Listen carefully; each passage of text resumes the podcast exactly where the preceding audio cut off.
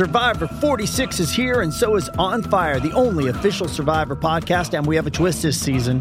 The winner of Survivor 45, Dee Valladares, will be joining us every week. We're going behind the scenes of the biggest moments, the how and the why things happen, and the strategy and analysis you can only get from someone like me, a Survivor winner.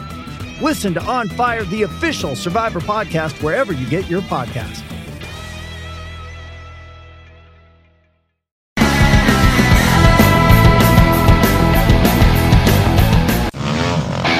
Pass Radio, America's weekly motorcycle talk show. I got me a date with some of the motocrossers up around the way. Your source for weekly updates on what's happening in the world of motorcycle racing. You know how fast you were going? Industry news, trends, the people involved. I'm Ricky Carmichael. This is Kevin Schwantz. This is Josh Stevens. This is Kelly Smith. This is Travis Latrobe. This is Jeremy McGrath. And now, Pit Pass Radio. Hello again, everybody. It's our first mic check live from the Iowa State Fair, the 2018 Iowa State Fair. And Jack, you're going to have to walk us through this because we uh, we've not been on the air with the the mics wide open. So you guys, to, you guys sound really good. Really, you sound. It's amazing. You yeah. should see how we look. No, it's uh, it's raining out at the Iowa State Fair. We're at the Cattlemen's Beef Quarters, and uh, for the first time last year, if you recall, the year before that, we were live at the Crystal Studios. But Crystal Studios are being used by uh, our sister station, doing uh, special programming from seven to nine. Yep. And it's it's a it's like a review of what happened that day at the fair. And obviously, what we do does not need to be reviewed um, because we we are the review. We truth. We could we we we so could have done something. By the way, I have it on firm authority. I talked to Gary Slater on my Saturday show, and Gary said that the plans are well underway for a new racetrack here at the fairgrounds. Is this true? Yep. That sounds wonderful. Man, yeah. I tell you what, I, it it. Uh, I hope they consult well, some people for the last four years. Okay, so. yeah, that's what I was thinking. But I, if they consult somebody besides a car guy, and they and they have some motorcycle guys, maybe yeah. somebody like a Chris Carr could well, come in because what a venue to have. It's like what, oh, what, do, you, what do you call those banked uh, the bank turns? They're called bank turns. I think okay. they call them in, in layman's terms banked turns. Otherwise, a professional like a expert would call it like a banked turn. Okay. so anyway, it's going to be a smaller track than it was. Uh-huh. Okay and the turns will be uh, banked. Uh, you, like a three eighths or, or what? So it'd be about three eight three eight mile. Yeah, so maybe not a flat track race. But, but uh, no, but what they're going to do is maybe you know there will be a portion they of run the track which will be flat. Yeah, so mm-hmm. a, a portion like of the three. eight. Yeah, so uh, you know people just love to jump in on the show even without a microphone. Um, so, do up on the program, we're very, very pleased to have you join us live in the Cattlemen's Beef Quarters. Uh, PJ Duran, Scott Casper, Tony uh, Wink with us uh, on the program. And Tony, this has been really a perfect. You're out here every day of the fair. I am. Uh, I am the Iowa State Fair. They should do a commercial uh, for ridiculous people, and to to attract other ridiculous people. And I should be the star because I, um, you know, I, I, got I got a really nice camper this year, yeah. and you know, camping up on the hill that's for other people. I consider them suckers because that's a huge hill you got to climb. Me, I'm right outside gate eight here on uh, some Eastsider's sure. house and um, plugged into the garage. And I'm telling you what, it is the only living large. Only, and I've gained seven pounds actually in six days just by walking across that street. Oh man, I just love it. I have the pickle dog. I have the the beer tin. I have, you know, the the the thing that gets me every year is at the end of the day, I'm like, I need to go back to not State Fair Tony. I need to go back to just regular Tony, which is also kind of a a letdown. Ha- ha- handful. But I always have beer tickets in my pocket, in my in my wallet. Oh, so I'm. It is my goal to spend all my beer tickets. That's because what you do is you overbuy. Every and, year, and then it's motivation event, to use all of them. I'm not going to leave anything on the table. All right, so this is our state fair special, guys. And um, when we talk about the state fair, we often think about flat track. You bet. All right. And uh, a lot of there was some there's some good racing over the years out here. There there's been some great racing lately as well. Um, what American Flat Track has done is uh, it's it's almost like a shot of adrenaline. Okay. Absolutely. And uh, I've, I've, just let me read this, Tony. Uh, seven titles, 78 wins, most ever podiums, most ever podium finishes. He's a Grand Slammer. He won at least nine races in each discipline. Our next guest went uh, road racing in the prime of his career on dirt. Imagine how many wings, how many wins rather, how many titles between Parker and Carr. I mean, if they hadn't raced together, I know. I mean, it'd have been just. But they love each other. They have an appreciation for each other. Let's go to Chris Carr. He's our first guest on the show. Chris, it's always good to talk to you, brother. Thank you so much for taking the time. Uh, there's just one thing. I don't know that I really love Scott Parker. I was gonna. I was just gonna say that. I'm not so sure, but I'll let him know. I'll let him make that announcement. no, he's a guy. I didn't, and, uh, I didn't hear it. I chose we not made to each hear. other uh, race a lot harder around the racetrack through the years. I'm gonna time. I'm gonna make some uh, slight adjustments here. Uh, Jack, please turn him up, and Oh. we'll, and we'll turn our mics down. Okay. All right. There Thank you, you. go. Thank you. Uh, Chris, how are you?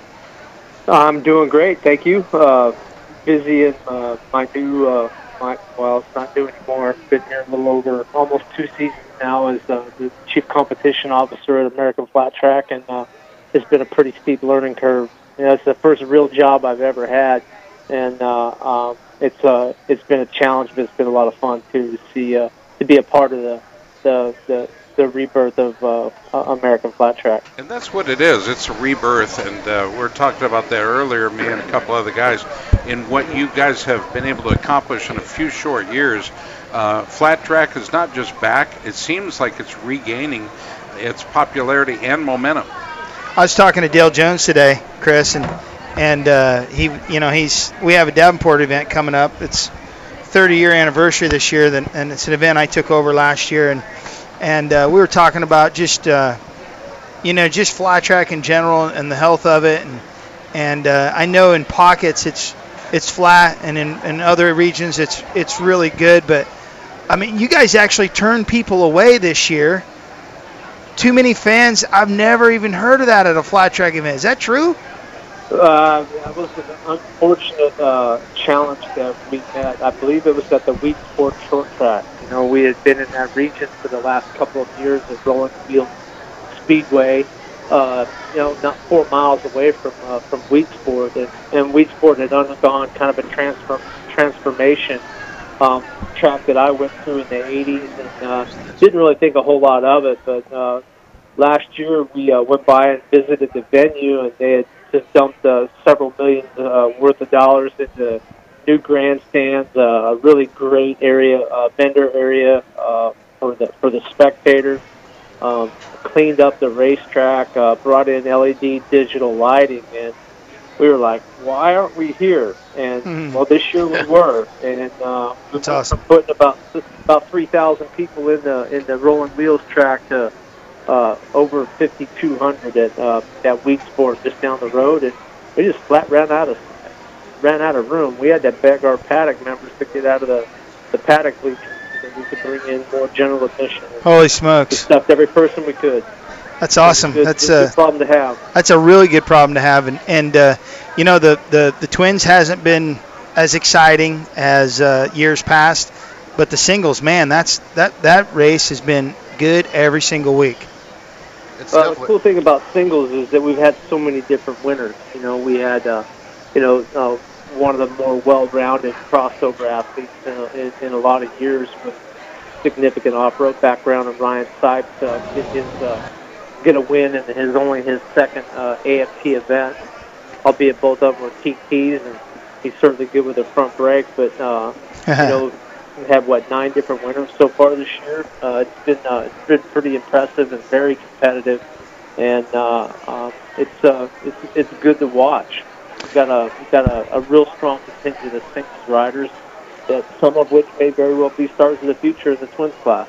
And with the with Peoria right around the corner, are we going to see uh, Mr. Wiles continued domination of that venue? I mean, he's he's been trying to keep Jared honest this year, but He's only got really- 110 points to come up with. yeah, it's, but it's that's his race, or so it seems, for Oh, yeah. quite a while now. Well, you know, Henry's. I think a lot's going to depend on uh, how Henry feels walking down the hill the morning of the race. You know, uh, uh, if he goes in there with the attitude that he's had personally the last, you know, 13, 14 years, I don't see anybody beating him. Um, Yeah. If he goes down the hill and has a little bit of a shred of doubt, as to whether he can continue on um, uh, winning that event, then uh, he can be beat. And uh, it's more up to Henry Wiles than it is anybody else. Chris, how he walks down that hill, because I've lived that. I know what that feels like. Yeah, you you are literally the only other person who can can honestly say that. Uh, with uh, with Peoria coming last year, it was a, a somewhat different track because of the the way that the racing was set up. Have you? I mean, is it going to be similar? Are we going to recognize last year's track to this track, or you know, we certainly interviewed plenty of racers after the fact, and they said, yeah, I could, go with a little more jump. Uh, you know, they said that was what we also saw see. half the bikes falling apart. Yeah, we though. did see half the bikes. They're dropping parts. We were there watching live. Right. Well, I think I think uh, we certainly stretched the boundaries of some of the builds of the motorcycles. Um, you know, the idea that uh, the jump now is at a slower speed. It's under under acceleration rather than deceleration has a little bit to do with it, and they're hitting it much more straight. Uh, at least the first half of it and then the second half of it, you know, is uh, is more of a bit of a roller.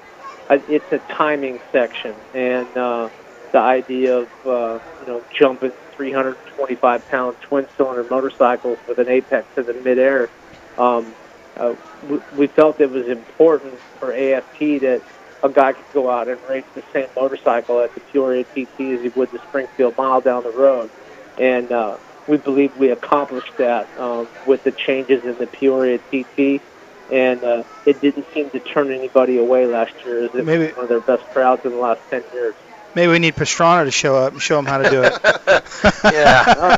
I think I think Travis might have his uh, hands full. You know, 450 class, I think he'd be real competitive. Twin class is a different animal. I know. I'm just teasing because no. he jumped that bike. Absolutely, and and I think the racing was great last year in all classes. Uh, At Peoria. yeah, at Peoria, Yeah, it it's was it was incredible racing, and yeah, unfortunately there were some guys finding uh, faults with their setup. Though there were What was there falling was off of some- Halbert's bike There when was he come some around debris. the corner? I can't remember. Foot, foot peg was was it foot pegs or? Yeah, there was a couple guys Yeah. that got foot pegs dropped. Oh yeah, it was, it was Sammy. He was he was missing his right foot peg, and So Chris, uh, back to the Henry Wiles thing. Do you think that that's gonna some of the rules changes might affect how he performs this year, or do you think it's uh, do you think it it's kind of last year. It didn't affect him at all. no, it didn't. You know, It didn't. Uh, uh, I mean, he, he showed up at at uh, at Peoria and and rode his twin as if he was on a 450.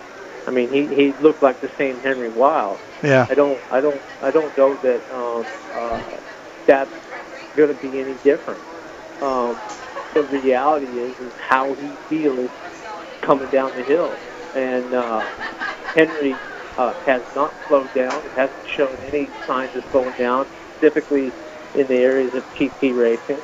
He had a little bit of bad luck at the Buffalo Chip, uh, um, trying to make room where there wasn't, and uh, Mhm. had a real good, solid comeback.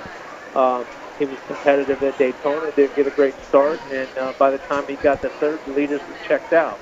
And uh, you know, Henry, Henry has won a lot of races at Peoria um, because he comes in with a game plan. He comes in knowing that he needs to get good starts, get out front, and set a pace that nobody can match. And he's done that at the majority of the events that he's won. And uh, if if he keeps that mindset, I don't see any reason why he can't win three, four, or five more. Chris, in a row. Chris, uh, I'm, I just kind of have a little ad lib to, to my question. Do you think some of the rule changes, though, have been kind of directed towards Henry and maybe trying to end his dominance and maybe try to level the playing field for other riders? Not at all. No? can't Okay. we can't we can't make rule changes in the sport uh, to affect one rider at one event. That's not how we operate. The only the only thing that uh, that you can maybe point a finger at in recent years that can have some sort of effect is cosmetic, and uh, uh, the changes that uh, that came about for 2018 that are, are geared towards what Henry rode in the back in the past was that we wanted a twin cylinder motorcycle to be more traditional appearance of a, of a flat track motorcycle um, in the in the twin class. Um, last year, it looked like uh uh the motorcycle had the appearance of a of a twin stuffed in a 450 frame, even though we knew that it wasn't. That that was the appearance of it, and uh, it's just a matter of uh, you know keeping a differentiating uh, view of what the bikes are in one class versus the other. We didn't want to confuse people. No, and that and, and it made perfect sense. It made perfect sense that rule change uh, beyond. I mean, and it really was just bodywork, right, Chris? I'm sure you It's could just speak to it. cosmetic. You know, The motorcycle's uh, essentially the same. It's got a little bit different gas tank in and and and, and and tail. That's it. The rest of the the same. Well, Chris, off of the flat track topic, uh, I'm curious, as I know our listeners are, have you been doing anything, or has there been enough time in your life to have any involvement in what we know you've done in the past? And we didn't mention that being one of the fastest men on two wheels on the planet. Um, you, you've ridden uh, Bonneville in the past, and was wondering if you've got any involvement with that going forward.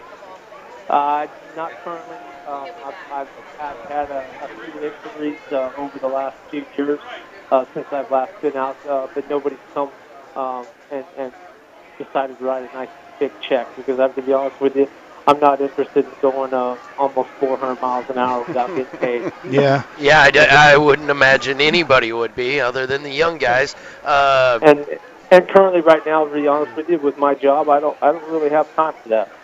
I really don't. I've looked in. I've I've I've, I've entertained some some uh, inquiries, but uh, to be honest with you, there's not just not enough time in the calendar for me to do that. I don't even have time to ride a flat track anymore.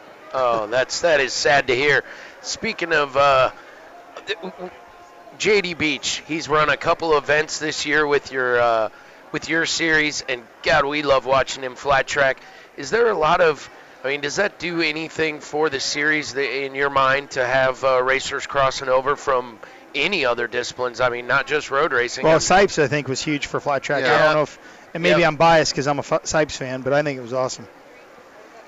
Well, I look at it this way. You know, JD Beach is one of those riders that grew up flat tracking and got the road racing bug at, a, at you know at the age of 16 and had an had some opportunities presented to him, and he's been out to go out and uh, been able to go out and, and and make a living road racing motorcycles here uh, specifically in the United States.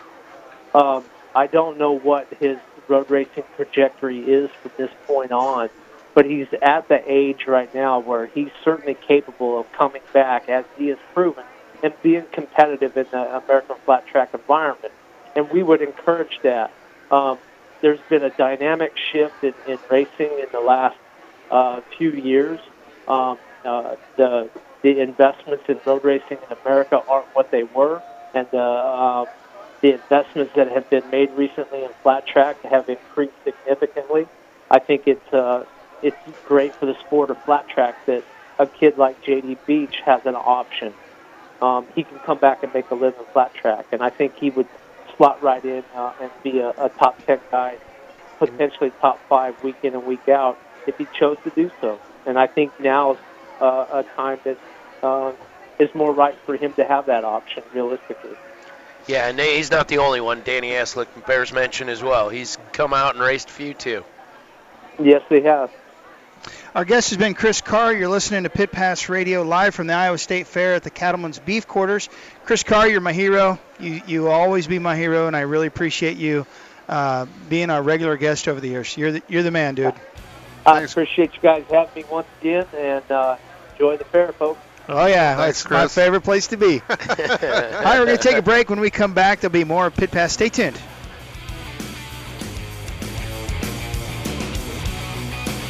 My name is Corey West. I'm an AMA Daytona Sport Bike Racer. You're listening to Pit Pass Radio. Hey everybody, it's Scott Casper from Pit Pass Radio. V Rubber offers a whole range of performance motocross and off-road tires, starting with the VRM 229 for hard pack supercross settings and the VRM 300. It's designed for intermediate soil conditions. The most popular tire is the VRM 140. It's designed for soft to intermediate environments. All knob tires are available in the most popular motocross and off-road sizes as well. The VRM 308R Trials is the perfect choice for real technical conditions, and it's now available in a new four stroke model for racing or recreation riding big four strokes. The newest addition is the V Line Dual VRM 340, a heavy duty off road tire that is DOT approved. Most of the tires are available in the new slow rebound tacky compound for extremely technical environments. It's V rubber and the tacky tires, the choice of Sherco off road. Racers say when using a tacky, it's almost like cheating. It's V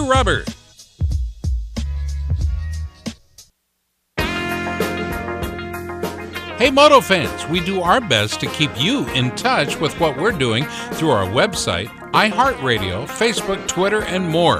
Well, now you can listen to Pit Pass Radio on your handheld device anytime with the all new Pit Pass app for Android or iPhones. Go to your App Store now and download the new app Pit Pass at no charge. Yes, we have an app for that. It's the all new Pit Pass app. Get it today. America's Motor Racing Talk Show, Pit Pass Motor Racing Weekly, comes your way each Sunday morning from 8 to 10, right here on Des Moines Sports Station, 1460 KXNO.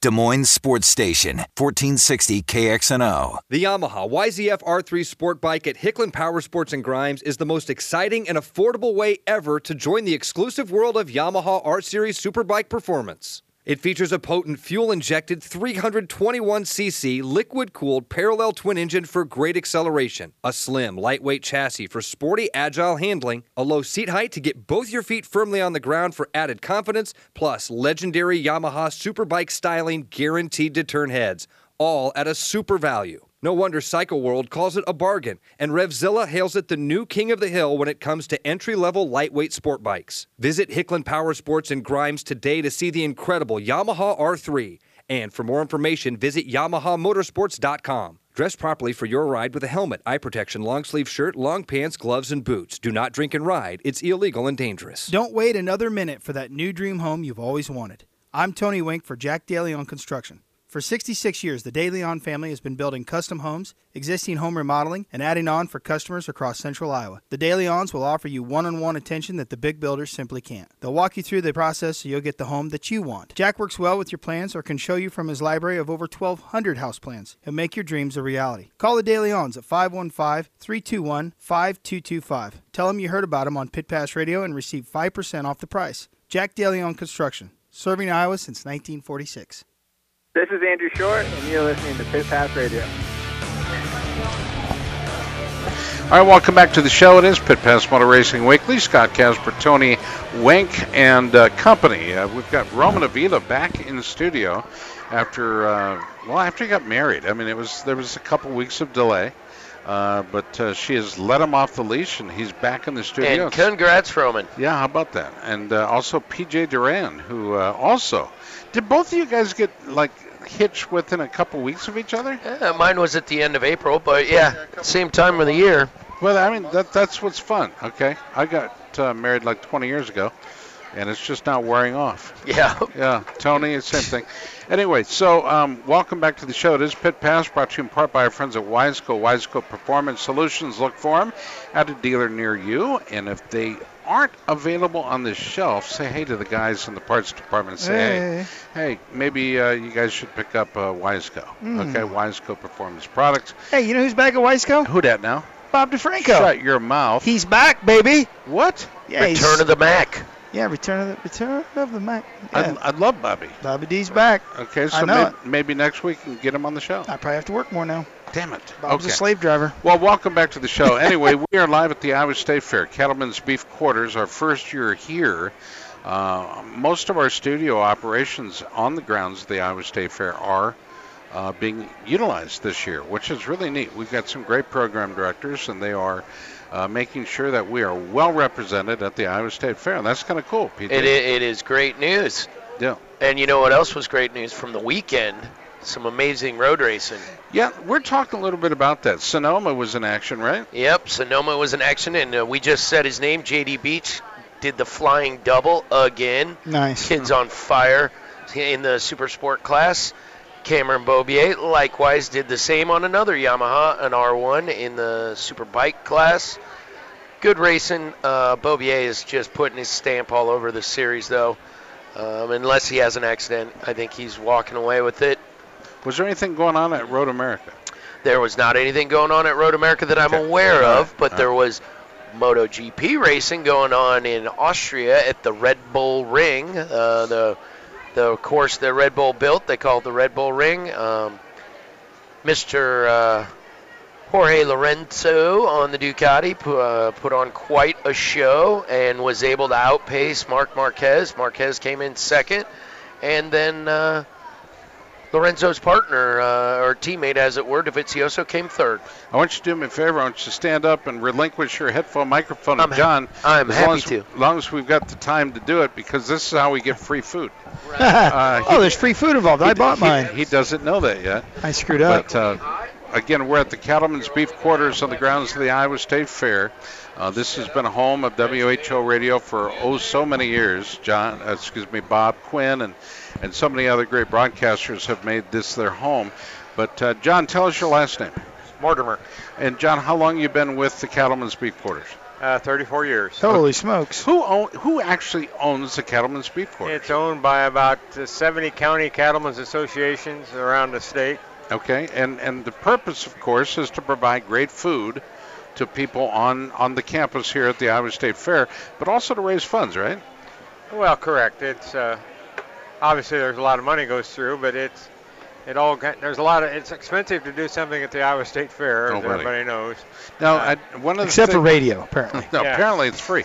um, but there's one item that I've always wanted to try, and I actually got to do it tonight, and it was a hot beef sundae. Right. It was um, I don't know who came up with it, but it's mashed potatoes, it's it's beef, shredded beef, right? Am I right? Shredded beef and gravy. and gravy, and but it is just a, a bowl full of deliciousness that I can't tell you how much I enjoyed it. I really did. It's like eight bucks, but I tell you what, that's a full dinner right there.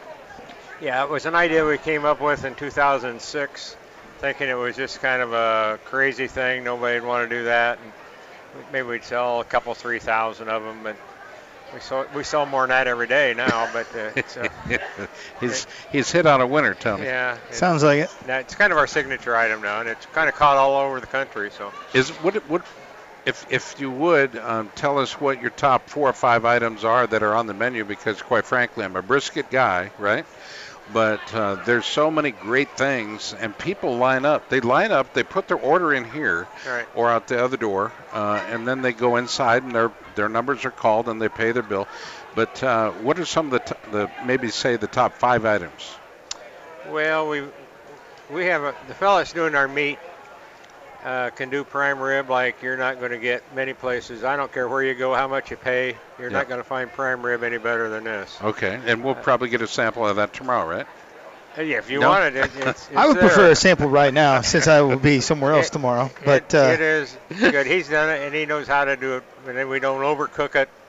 We It's, get it's it so tender it's and juicy. nice and Bob tender. Quinn said it's tender and juicy. If you can cut it with a knife and a plastic knife, well, you know it's pretty good. I would like to be the judge do, of what's so. good and what isn't in this place, if you, you don't mind. You have been the judge already, Tony. Yes, and that's okay. that's self-proclaimed. okay. What are the hours here that people can uh, people can come up, order their hot, delicious food items, sit down, and stay out of the sprinkle? It's sprinkling a little bit right now, but uh, what are the hours that people can Well, come we, join we us? We start breakfast at six o'clock, but Wow. uh, it's getting up pretty early. But uh, that goes until ten o'clock, and then we open for what we're doing now. Are you here all day? Yes. Okay. What do you, what Have do you been do? for 34 years. But what's, what what do you what do you do the balance of the year? Well, now I'm retired, so I don't. Believe it or not, this place takes a lot of your time. If you want to give it to it, it, it it's a business, you know, and it requires taxes and all sorts of all these counties to keep track of. and Sure. They change their organization, and we have to kind of change with it. So. Well, there's no other place on the grounds of the Iowa State Fair that I'd recommend as heartily. And Bob Quinn is the one that taught me uh, about this initially. John Sellers, Van Harden, all the the rest of those that we do business with in radio. But Yeah. they're big believers in what you do, and We you, appreciate all the help they give us by talking about us. So well, you guys have been very, very supportive of all that we do, and you provide a home for us. This year, even uninvited, you said, "Sure, come on in," and that was very great of you. So, John, I just wanted to make sure we had some time to spend with you on the show. All right. So, thank you so much. Uh, welcome to be here. What's for dessert? For, what's for what? What's for dessert? brisket, I thought. Brisket? Is there brisket for dessert? That is something we have not gotten into. So Thank you, John. You bet. God bless you. All right, Tony, back to you. Um, we're, we're still talking motorcycling and, of course, uh, flat track. One of the things that we know about the, fl- uh, the, the fairgrounds is that the fairgrounds track may be gone right now, but the memories are not gone. Okay? Yeah, we had motocross races here that I ran. We had motocross races here that uh, some other local guys ran Right. um, after me.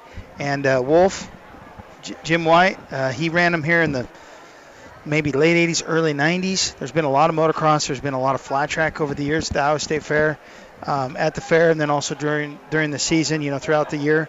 And uh, there's um, every winter they have the, the dome, which is uh, indoor flat track, and they have it's a syrup Coke syrup race Sure. on on concrete, but it's uh, and that's a hangover, buddy. The fumes Yeah, from those go karts, because they have go karts, they have three wheelers, they Dirt have uh, yeah motorcycles, uh, ATVs. So that's it's uh, uh, they they burn a lot of alcohol and stuff. So I and I actually drink a lot of alcohol while I watch it, but um, you know, this past weekend we had Unadilla, and it was an absolute slop fest. Mutter. What, Mutter. well, what did we learn from Unadilla? First of all, who uh, you know they always say that the cream will rise to the top. So who indeed rose to the Well, top? Well, same old boys. It was a local boy that got the whole shot, but then Yep. then uh, Marvin came out, and, and then Eli came out. Marvin was leading the thing in the first moto. Had to do a goggle swap because he actually, I mean, it was that bad. They were Wow. guys were pulling in the pits like yeah. like NASCAR and doing. A lot of guys had problems with their roll-offs.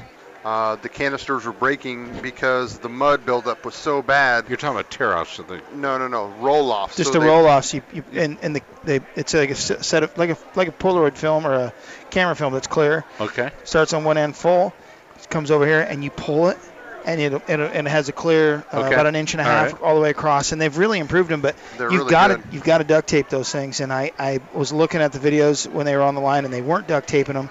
And I know that they're pros, and they know what they're doing. But I'm telling you, on that subject, a quick note.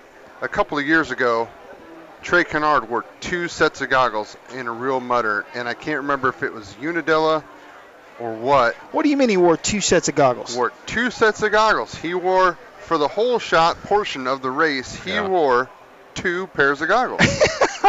he wore a pair with with Can you imagine what that would be like?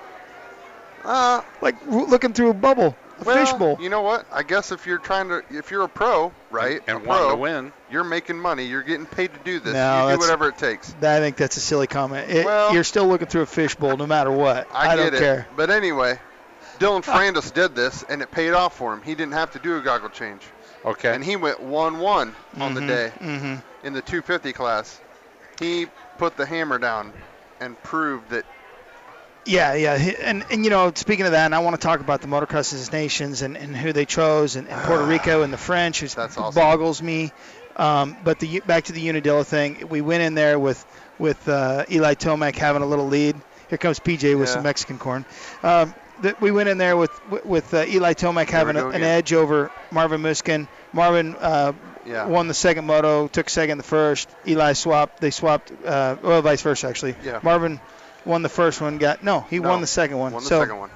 anyway, the points are the same as they were. The spread was. Yeah, Okay. 15 points. The difference. Yep. So heading into um, Budds Creek. we announced. Uh, we we saw the announcement that Eli Tomac and uh, Barcia. Justin Barcia And, and Plessinger. Uh, Plessinger, Aaron Plessinger, are going to be Team USA, which takes place this fall at at uh, Redbud in Indiana.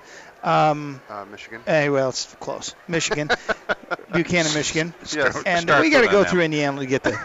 Um, it's just across the border, guys. You knew what I meant. Uh, but what boggles me is for Team Puerto Rico, which is a U.S. Um, subsidiary. territory. Yeah, territory. territory. Yeah. Okay. Island. So we always send some Americans that didn't make the cut, or I mean, Alex It's Martin kind of like has a B done it. team. It's like our B team. Okay, so we have Travis Pastrana. Yes. We have I'm Ryan- sorry. Ryan Ryan- Sipes. Hang on. Ryan Hang on. Yeah, yeah, yeah. Travis P. Yeah. Travis P is racing, Now hold on. Keep going with your and list. and Ronnie Mac, who is a not a real person. No, it's Jimmy Albertson. Well, I wouldn't say that on the air. Well, I mean, that's who but, it is. Uh, so Jimmy, so I mean, so so Ronnie Mac, and they're all going to race two strokes, right? It's an all two-stroke event. This isn't Puerto a, Rico. This isn't a Tony Wink Fair race. How can they have a fictional character racing for Team Puerto Rico? I don't get it. Well, Puerto Rico is kind of a fictional country. Uh, Not to them, and that's no. why I'm, you know, and they're still without power, and we're, and I Oh, think no, they should no, be no, doing some- that's, yeah. Listen, there are people down there that don't have power, but believe me, that country's come a long way in the last three months. what they had it coming. True. Or what are you going to tell No. me? I think, uh, hey, here's my play on this. And to be quite honest with you, I kind of Oh. see this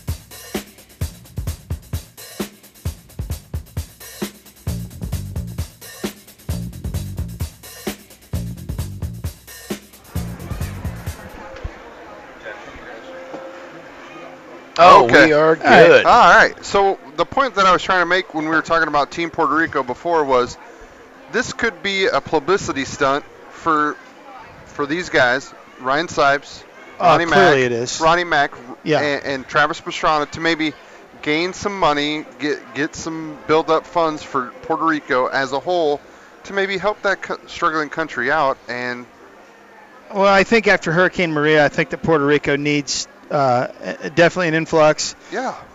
and I think it would be very cool to see. Um, Some not fresh. Maybe you use the word mildly vintage racers.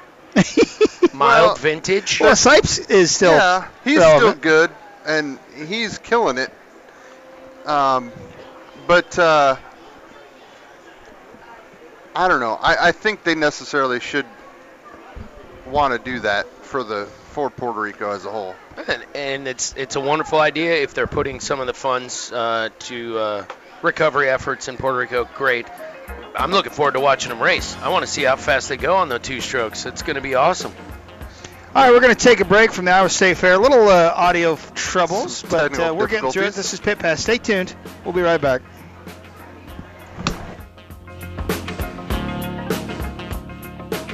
This is number 40, Jason DeSalvo, and you're listening to Pit Pass Radio. With no speed limits, no tickets, and no left turning minivans, Track Addicts Track Days allows you to experience the performance of your sport bike in a safe and fun environment. Track Addicts Track Days offers a variety of programs ranging from their new riders school to their advanced group sessions for experienced track riders. Get all the details at trackaddicts.com. That's trackaddicts.com or call Ducati Omaha at 402 408 4400. Learn to ride your sport bike the way it was meant to be ridden with Track Addicts Track Days. With the tremendous amount of horsepower and torque created by modern dirt bikes, today's racewear must withstand tremendous forces. It must breathe well, be lightweight and protective, yet still durable. Fly Racing created its Evolution 2.0 racewear to fulfill these requirements. Evolution 2.0 features the industry's first BOA closure system race pant designed to provide custom comfort, smooth, even closure, no pressure points, and simple one handed adjustment. Add to that the Evolution 2.0 Advanced Ventilation Jersey and Premium Race Glove, and you have Generation Next racewear, built to withstand the extreme conditions created by the modern dirt bike. For more information, visit flyracing.com. It's much more than a piston company. Wiseco now offers a full line of quality performance products, including forged pistons, precision forged clutch baskets and hubs, crankshafts, camshafts, forged connecting rods and valves. At Wiseco, we offer accessories for just about any motorcycle, ATV, snowmobile, personal watercraft, outboard marine engine, or automobile on the market today. After 70 years in the business, Wiseco has established a great reputation as a brand that can be trusted to deliver high quality performance products for power sports enthusiasts and professionals. Wiseco. America's Motor Racing Talk Show, Pit Pass Motor Racing Weekly, comes your way each Sunday morning from 8 to 10 right here on Des Moines Sports Station, 1460 KXNO. This is 1460 KXNO. If you're passionate about riding motorcycles, both off road and on, check out the full line of Yamaha dual sports at Hicklin Power Sports. The Yamaha TW200 features Yamaha's famous reliability, electric start, an ultra low seat, and comfortable fat tires, making it one of the industry's simplest to ride motorcycles. The Yamaha XT250 offers the same ultra dependable, user friendly performance, but in a more versatile, powerful, and lighter weight package. And for riders who like to take their fun off road more than on, there's the high performance enduro derived Yamaha WR250R, featuring long travel suspension and advanced high end design. Whatever your budget or riding style, Yamaha has a dual sport model that's right for you. For more, visit YamahaMotorsports.com today. Then visit Hicklin Power Sports and Grimes to see the new 2017 models from Yamaha, the first name in dual sports. Dress properly for your ride with a helmet, eye protection, long sleeves, long pants, gloves, and boots. Do not drink and ride. It's illegal and dangerous. The point is good. Drink Swell Vodka, proudly and carefully distilled and filtered in Iowa. Like Swell Vodka on Facebook. Find Swell at fine stores that sell spirits. Hey, this is Matt Bonnie, and you're listening to Pit Pass Radio. Jeez. Oh, I love live radio. Yeah, it's I always do. exciting. it's the best. We're coming to you from the Iowa State Fair, Cattleman's Beef Quarters, and we're inventing something I've been doing for 40 years, and that's called radio. It was a little easier from the Crystal Studios. It was a lot easier Yeah. because you actually had a producer on site named Ross. Uh, Jack and his, his beautiful, lovely bride are uh, downtown Des Moines, uh, firmly ensconced in a uh, studio that's air conditioned and I love air conditioning. all things are- Probably dry. it's very dry, and, and we're not. Uh, we, it's it's it's drizzling just a little bit. Yeah, humidity's at 100% right now. In other words, it's raining. All right, so next up on the show, guys, is a guy that uh, is one of the greatest of all time. Is- If there was a goat uh, in flat track, I would say it's probably Scotty Parker. Um, he's a Hall of Famer. Uh, he's been on the show several times before. Uh, he rode for Factory uh, Harley Davidson, and uh, it- it- they called him mean, lean, and green because dude just absolutely went out and got after it every single time. Not much he didn't win. And he joins us now to Scott Parker. Scott, how are you? Good, good, good, good. Just uh, sorry about the rain. I'm here in uh, Michigan, and it's a beautiful night. Uh, got my shirt off, just sort of enjoying the evening, watering a little bit of grass that I've been putting down, and uh, just been taking it easy. Last time I talked to you, I think it was was it last year. I think you were mowing your grass. Oh yeah, it's always got something to do with grass, right? You know, you got. Hey, if, if that's legal where you live, I'm just Yeah. saying. Yeah, it's- Yeah. As I as I said last week, uh, Willie Nelson is legal now in seven states. Speaking of grass. Yeah. I know it's like uh, it's it's going crazy. Uh, you know, I, I don't do it myself, but you know, there's uh, it's a it's, there's some good reasons and helps a lot of people, and that's the positive side. Exactly. Thank you. Scott, we we uh, we have a lot of respect for you, obviously, uh, with nine titles, 94 wins, over 200 podium finishes, dirt track Grand Slam. You are the goat. Do you, do you ever get tired of morons like us that are just Why, why do we have super to fans morons? that uh, fanboy? Yeah, fan, you ever get tired of us fanboys? I, I sure don't. You, you- you know, the coolest thing is when I go to Springfield or I go to Daytona, and and you run into a lot of great people there, and all of a sudden they just, uh, you know, they come to you and say, "Man, just can't you do it one more time?" And Right. I'm over it. I'm over it. You'd probably still do be really really competitive, I would imagine. Yeah, I think so. I mean, I think if I really put my effort to it, you know, and, and uh, got into the training thing, you know, and, and got back into it, yeah, I think I could be competitive. I mean, Chris Carr is what? Chris is like 20 years your senior, right? Yeah, yeah. Easy, easy, easily, 20 years. Okay. Yeah. Uh, but no, Chris, th- that's the best thing about you guys and your era. Um, that you have a respect for each other, and uh, it, it, racing was never easy. You made it look like it was, but realistically, uh, the equipment back then is not the same equipment we race with today. Um, but you guys made it look so.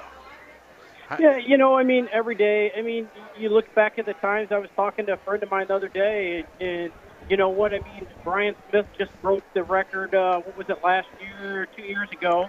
Uh, of 100 and you know 105 or 100. I think he did uh, like 107. So you know the equipment and all that stuff's uh, you know right there. It's just it's just uh, one of them things. You know, uh, it, it times change, but the, the, you still got to put the you got to get the horsepower to the ground. You know, and and that's the thing is uh, I don't care how much horsepower you got. You still got to get it down to the ground and, and, and make make the corner speed, you know, and and it, it shows you today that people struggled. You know, why are they why are they not beating every one of these records that we used to have if they got that much better motorcycle? Right. Yeah, That's I- what we're talking about. I, I don't. Uh, the, the horsepower has been essentially uh, the same since arguably the the mid to late 70s. How would they make it? And y- you're absolutely right, Scott. That uh, you know, it, arguably the only thing that certainly could be said is better is tires right now. Um, you know, I would think the, the tire technology has, has come a ways. Got to have. Since then. Um, suspension, maybe? And suspension, certainly, but Suspension, I think, is really the real key issue. I mean, at, at one time we had a pair of shocks that we could put on our bike, and the pair of shocks would give me a half a second just just changing the shocks. And, Wow. And, and you look at the track and you look at it and going, something's changed. It hasn't changed that much. What's what's happening here? And and uh, all of a sudden, you know, you put the shocks on and you're right back to the same thing. And and you shake your head and go, what's different in these shocks over the other ones? But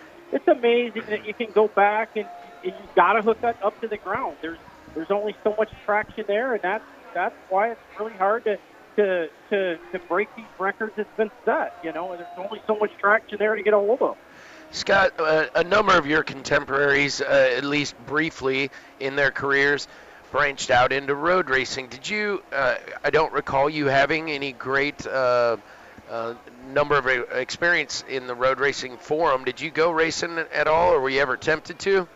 I did very little. Uh, I did run the Lucifer's Hammer uh, that Harley had, that Jay Springsteen run there for a while, and uh, I run that a few times. Uh, let's see, Sonoma, I can count them on my hands. Uh, one hand too.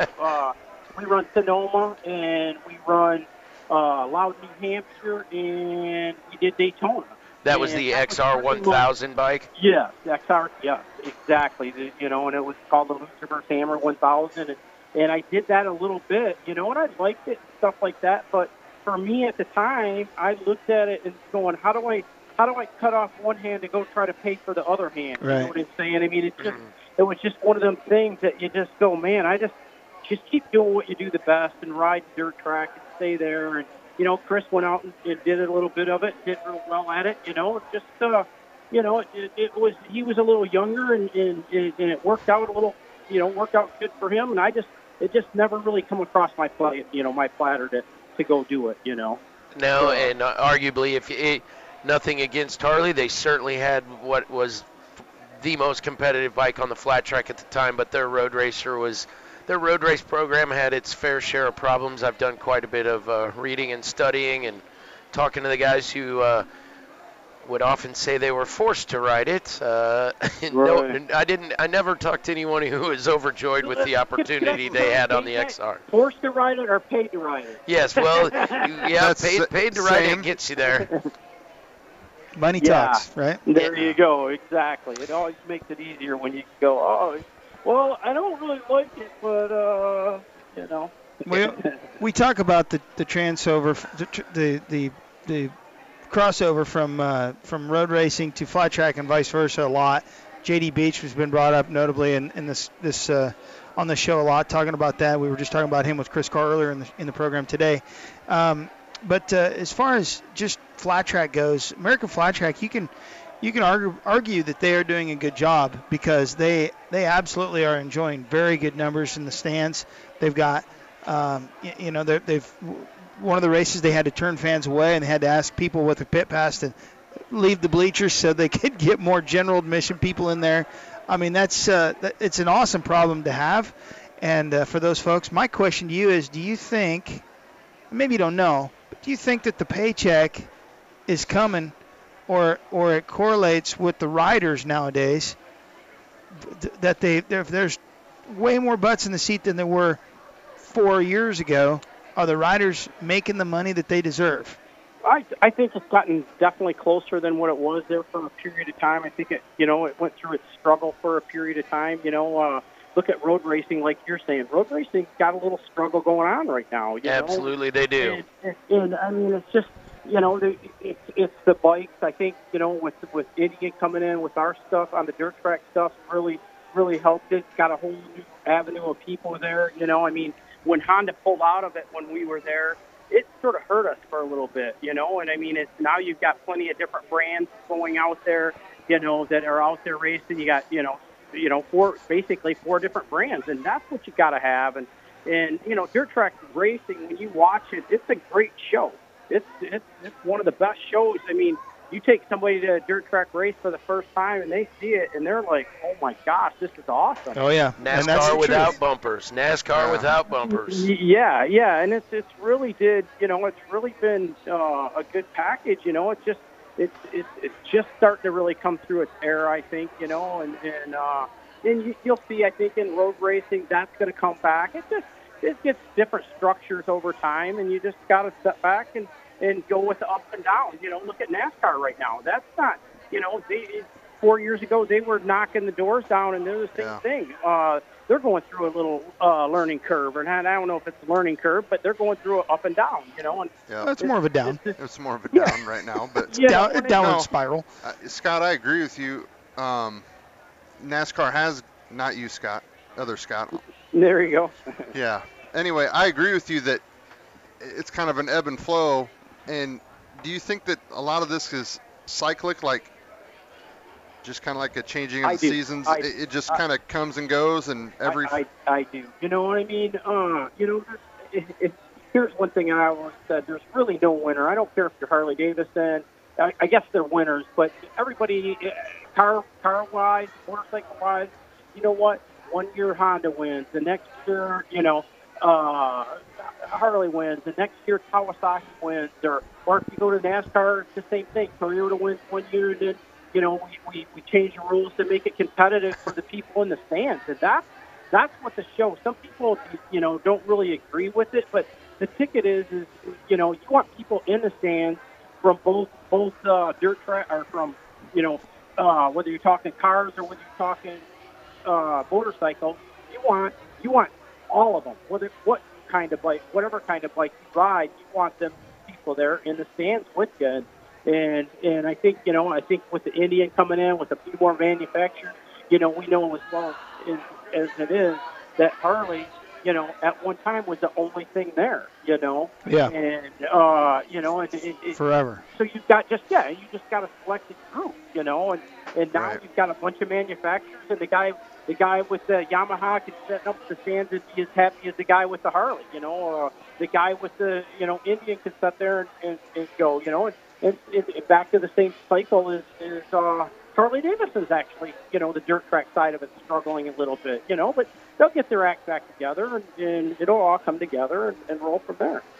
assuming they want to stay involved, which is really, uh, you know, a big component to any of the racing that we talk about is there, there has to be a benefit for the OEM to make it worthwhile for them to be there. Well, And, they, and as a manufacturer, you hear, you know, talking to any dealer, they're struggling. Yep. Selling Harley Davidsons, and they just come out with a new line, and you know, they're going a different direction, and and that's scary for for a manufacturer. You know. Yeah, it, it is. I mean, but they, you know, I mean, it's. I think, I think it's just, you know, it's just a back there a cycle. You know, you're just going through a little bit of a cycle, and it'll all come around. And you know, I mean, uh, Harley's got such a strong name, and it, it's just really, you know, Indian's got a strong name. I mean, that's, you know, that Sure. Indian's got a really strong name. Is, is, you know, they've been around as long as Harley Davidson is. You know what I mean? So. Uh, I mean, they they've had their ups and downs, and you know now they're having a little upswing. So you know, it's one of the things you got to go, you got to go through the, the the learning curves, uh, or however you want to say it. You know, it's it's just part of the cycle, I think. So Scott, what are your obligations for the balance of the year with the racing season? Will, you, will we see at some of the races? Yeah, we're all fired up. I'm going to be grand marshal at uh, Springfield in a couple couple weeks. Awesome. Uh, really, really looking forward to that. You know, uh, it's always cool to just go down and, and see the uh, see the people and uh, hadn't seen and, and stuff like that. Uh, got the class of '79. I'm, I'm a part of that. That do uh, we, we raise a lot of money and, and help any injured riders that get hurt. And, uh, Chaz Roberts has really been doing a great job at, at promoting that. It's not really a promotion; it's really just help raise money, you know. And uh, Sure. I'm going to carry some trophies down there uh, that I've got. I've just recently moved, and uh, I've I've got a bunch of trophies. So I said, you know what? I'm going to donate these to the class of '79. Oh wow. Oh, that's a great And deal. So, yeah, and, and you know, so somebody can go, oh, I remember this race here. I want to buy that trophy there, you know, or or whatever, you know. I, I you know, so I'm going to carry some stuff down there and, and help raise some, you know, right, you know, raise some money for the injured riders. When Scott was asked to sum up his career, Say that one more time. I'm just collecting myself, Scott. I'm sorry. Oh, there you go. Yep, um, yep. I get a little emotional. Um, but when when you were asked to sum up your career, some would have answered by citing records and and accomplishments, and you in fact did not do that. Um, but what you what you talked about were the people that you met, the friends you made, and the career that was perhaps the greatest part of your of the reward, and that's uh, that's your Thank you. time spent, and uh, we'll respect that for always. Yeah, I mean, it's just like you say. I've met so many people out on the road, here at restaurants and this and that, and and you know that's the part that's the most awesomest part. Uh, we we run into some friends that we know now uh, just through motorcycle racing that we hang out in in Fort Myers, and this guy actually took and bought one of my steel shoes uh, back. Yeah, he bought one of my steel shoes back in 1998. He was he, he actually said he was stalking me on Facebook, and we were at a local pub down there, and, and uh, you know he uh, the next thing you know we're we're great friends, and you know I mean, and where did it come from? It come from motorcycle racing, you know, and and, and you know uh, that's the the awesomest part of about the whole package. You know, it's just uh, it's been a lot of a lot of great things and a gr- great memories. Uh, Sure. You know. That you, Well, that let, you let's do this. unlock. Let's do this uh, a little more often than once every two years, okay? Well, You you call me anytime and Dude, uh, we love put it together. What are you doing tomorrow? Uh, there you go. All right, Scott Parker's been our I'm gonna guest. paint some garage floors tomorrow. We got come down and pay mine. Hey, uh, go. we've got to go to commercial break. Top of the hour, staring us square in the face. Scott Casper, Tony Wink, and of course Roman Avila, PJ Duran, Scotty Parker's been our guest. Coming up next hour, Henry Wiles and Roger Hayden. Why Roger Hayden? Well, this is the end of the career of Roger Hayden. He's going to say goodbye one more time, but he's doing it with us on our Which show. is great. This is take. Excuse me. This is Pit Pass Motor Racing Weekly. Thanks for joining us. For Jack De Leon, Leanne De Leon, our producers, and of course Chris Bishop, and all of you along the way. We appreciate you listening. Stay tuned. More from the Iowa State Fair. That's after this.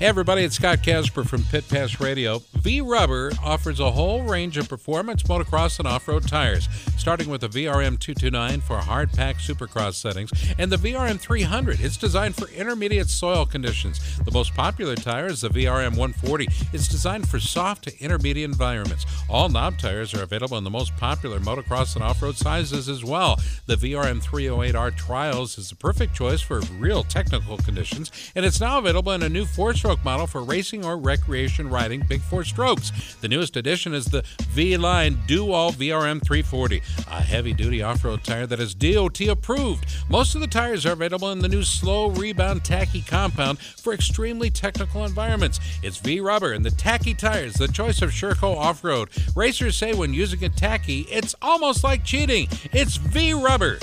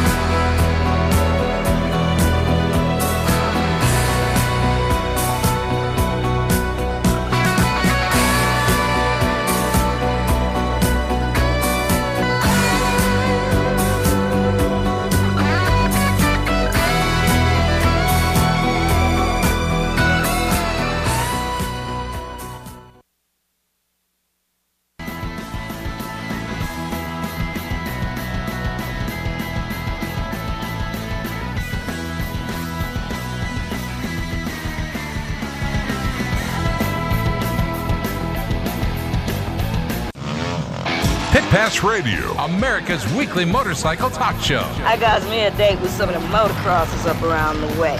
Your source for weekly updates on what's happening in the world of motorcycle racing. You know how fast you're going? Industry news, trends, the people involved. I'm Ricky Carmichael. This is Kevin Schwantz. This is Josh Teemuth. This is Kelly Smith. This is Travis Pastrana. This is Jeremy McGrath. And now, Pit Pass Radio. Hello again, everybody. It is Pit Pass Motor Racing Weekly. PJ Duran, Scott Casper with you. We'll be rejoined by uh, by Roman Abita and, of course, Tony Wink. We are live at the Iowa State Fair. Cattlemen's, that's where we're at. Uh, rain coming down gently. This is a perfect afternoon. It is. It is uh, wonderful. For for um, what is this? Just a uh, a beverage? A just a lemonade? Fresh squeezed Iowa State lemonade you Mm, got that's what there. I'm talking about. That's exactly no what you sh- ordered. No sugar. No sugar in this. Uh, you'd be in a straight diabetic coma if you have about six of those. Mm. Well, unless you thin them out with the good stuff. I want to thank uh, our number one guests, including Chris Carr and Scotty Parker. Not sure what happened to Jay Springsteen, but we always try to look back at uh, at motorcycle racing, and most state fairs had flat track racing as a feature during the run of the fair. At Iowa State, of course, the big fair here was no different. Um, and now that the racetrack for the immediate future is gone, what we're trying to do is keep the memories alive so we can keep the future. As I like to say, keep hope alive. 2012 was the last Keep year they att- they attempted it in 2012. I actually entered that race and we got rained out on the infield, unfortunately. Was that a Matt George production? Yeah, or it who was. was that? Uh, I I believe it was. Yeah. Yes, because they gave uh, all of us racers who pre-registered and showed up, and we waited around, and there was a hopes that it was going to be a race. It just was too wet. Uh, we all got um, entries, free paid entries to Knoxville, which is how I ended up then running Knoxville in, Oh, wow. later in 2012. Now, Tony, you, you've got a race coming up here August 31st, Davenport, Iowa, at the Mississippi. Is it Mississippi Valley Fair. Fairgrounds? Yeah, yeah, yeah. Okay. So it's his 30th anniversary. John Parham from JP Cycles, who just recently passed about a year and a half ago. Um, he uh, he started the event 30 years ago, and then passed the torch to, to Matt George, and then Matt. Uh, I took the event over last year. Right. Been working with that event for a couple of years, and this is where the board trackers come out and race, and and uh, man, it's really cool. You see people coming event. from great yeah, event last year. People from all over the country. all over the world. All over the there's world. Japanese. Yeah, I, s- yeah, I saw a lot of Japanese folks with Uh-huh. really nice cameras taking pictures in the swap meet and in Uh-huh. the pits. Yep, yep. There it's- was a it's lot pretty neat. going on. So uh, it's it's a it's a pretty special event. I'm I'm pretty honored to be able to work with um, with those guys that come out and they bring the three hundred thousand dollar um, uh, board track Harley Davidsons from the early 20s in hopes to not throw them down the track. Yeah, they Um, looked pretty serious when they were racing, though. Is there a website people can check this out at? Uh, we just run on Facebook, and and uh, I do have a, a website that's riversideraceway.net, and that has pre-registration, that kind of thing, and dates and times and stuff. And it's it's in conjunction with Chief Blackhawk um, swap meet. Right. And so that's that's been going on forever, and they have they have about 15,000 people that come World's through the. World's largest vintage swap meet. It is, motorcycle. yeah, World's yeah. largest Yeah. vintage motorcycle swap meet. Yeah, and it's the same weekend as Springfield, so uh, traditionally people will will uh, Do uh, both, right? Do both, yeah, they'll because it's a couple hours away from Springfield, so they'll go to Davenport and watch the races or race on Friday, and then into Friday night, and then uh, they'll pack up and leave that night or the next morning early, and get to Springfield and and and do it all over again. And Now, will Henry Wiles be at your event or will he be at Springfield? he'll be at Springfield. Okay, because there's big money at Springfield. He joins us now as Henry Wiles. Henry, there is so little space between you and Chris Carr uh, when it comes to the record books. Do you feel the pressure, my brother? Uh, no, not really. I think actually Chris probably got my butt kicked. So Oh, I don't think so. We uh, we're, we're fans of you both, Henry. But uh, y I mean, you belong in the same conversation, uh, particularly when we're talking about Peoria. You have a very Sure. long and illustrious flat track career. You've been uh, at the very sharp end of our American Flat Track Series for a long time. Yeah, I mean, I it's, it's been uh, a great ride for sure. I've been very blessed to have the career I've had. Um, you know, pretty minimal on the injuries, and I've yeah, the Peoria thing is awesome. Won a lot of TTs there, and you know, at some of the other races, and uh, wins are looking a lot better than they have for me in the past. So, trying to win some more, but it's uh, tough. Yeah, Mr. Mees is not going to just hand out uh, the the or hand off the first place trophies. You've got to go uh, go take them from him right at this point, and you're the guy that's the closest to doing it. Uh, if you look at the scoreboard, you're the guy who's most consistently been, uh, you know, over the course of this season. And then we got what five events left this year. Yeah. Yep. Well, Uh, it's definitely it's, it's doable, but you know he's uh, he's on his game right now. He's done a lot of testing. He's went through a lot more parts and pieces than I have. Um, you know, I didn't start really, and it's my own fault, but I didn't really get on the bike until April, and just you know, Henry, uh, Peoria is, and you're you're breaking up a little bit, Henry. I don't know if you're in a bad spot or, or if it's on our end, but um, it's not on our end. Okay. Um, you hear me better now. can you hear me now? Yeah, that was better. Hey, all right. Uh, your uh, your record, obviously at Peoria, we, we talk about it every year, whether you're on the show or not. Uh, uh, last year we saw a different track. We saw, you know, basically, obviously, just the jump was was different. It uh, it had it it looked it appeared to have zero effect on you. We were down there after the long straight, sitting in that corner, up actually up on the hill, uh, closest to the beer stand as I could get Yep. and uh, but but the uh, you know there was a pothole and we talked about it on the show. There was a pothole that everybody hit but Henry Wiles and and and I'm like, is it just because his bike is set up so much better? Or what is it? Because you just seem to go, I mean, like a half inch and you were around the thing. Everybody else, they just jarred them every time they went into that corner. And it wasn't just that corner, it was all the way around the track. Uh, it just really looked like you had a better setup and a better, um, you know, Race line. better, race, race line, line. everywhere. We talked to Chris Carr earlier in the program today, and he's talking about, uh, you know, we said what happens with Henry Wiles, and he said it's it's totally up to Henry Wiles, almost no matter what the setup is.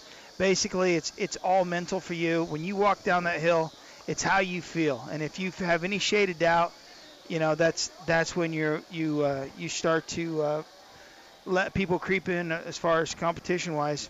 How do you feel going into Peoria? Uh, I feel good. I feel like normal. You Yeah. know, uh, there's no doubt here. You know, I've I've done all I can on my end as far as being prepared mentally, physically, uh, myself. We've uh, got new parts pieces for the motorcycle, and um, you know everything everything's going well. You know, I I don't. Uh, Chris, he might view it a little bit differently than I do, but I understand exactly what he's saying and what you're saying.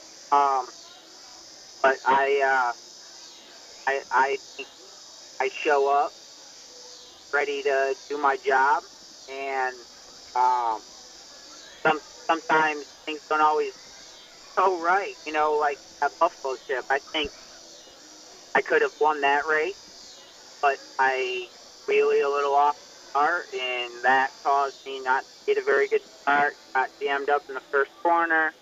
Tried to make a pass, made one pass, and ran into the guy in front of him. So I, I don't think there'll be that same type of thing going on at Peoria, but you never know what happens. You know, it's, it's racing, and that's why you line up and race. Guys can make mistakes, but I think uh, I've I've made mine, and it it ticked me off a little bit. So I'm moving forward and ready to, like I say, do my job.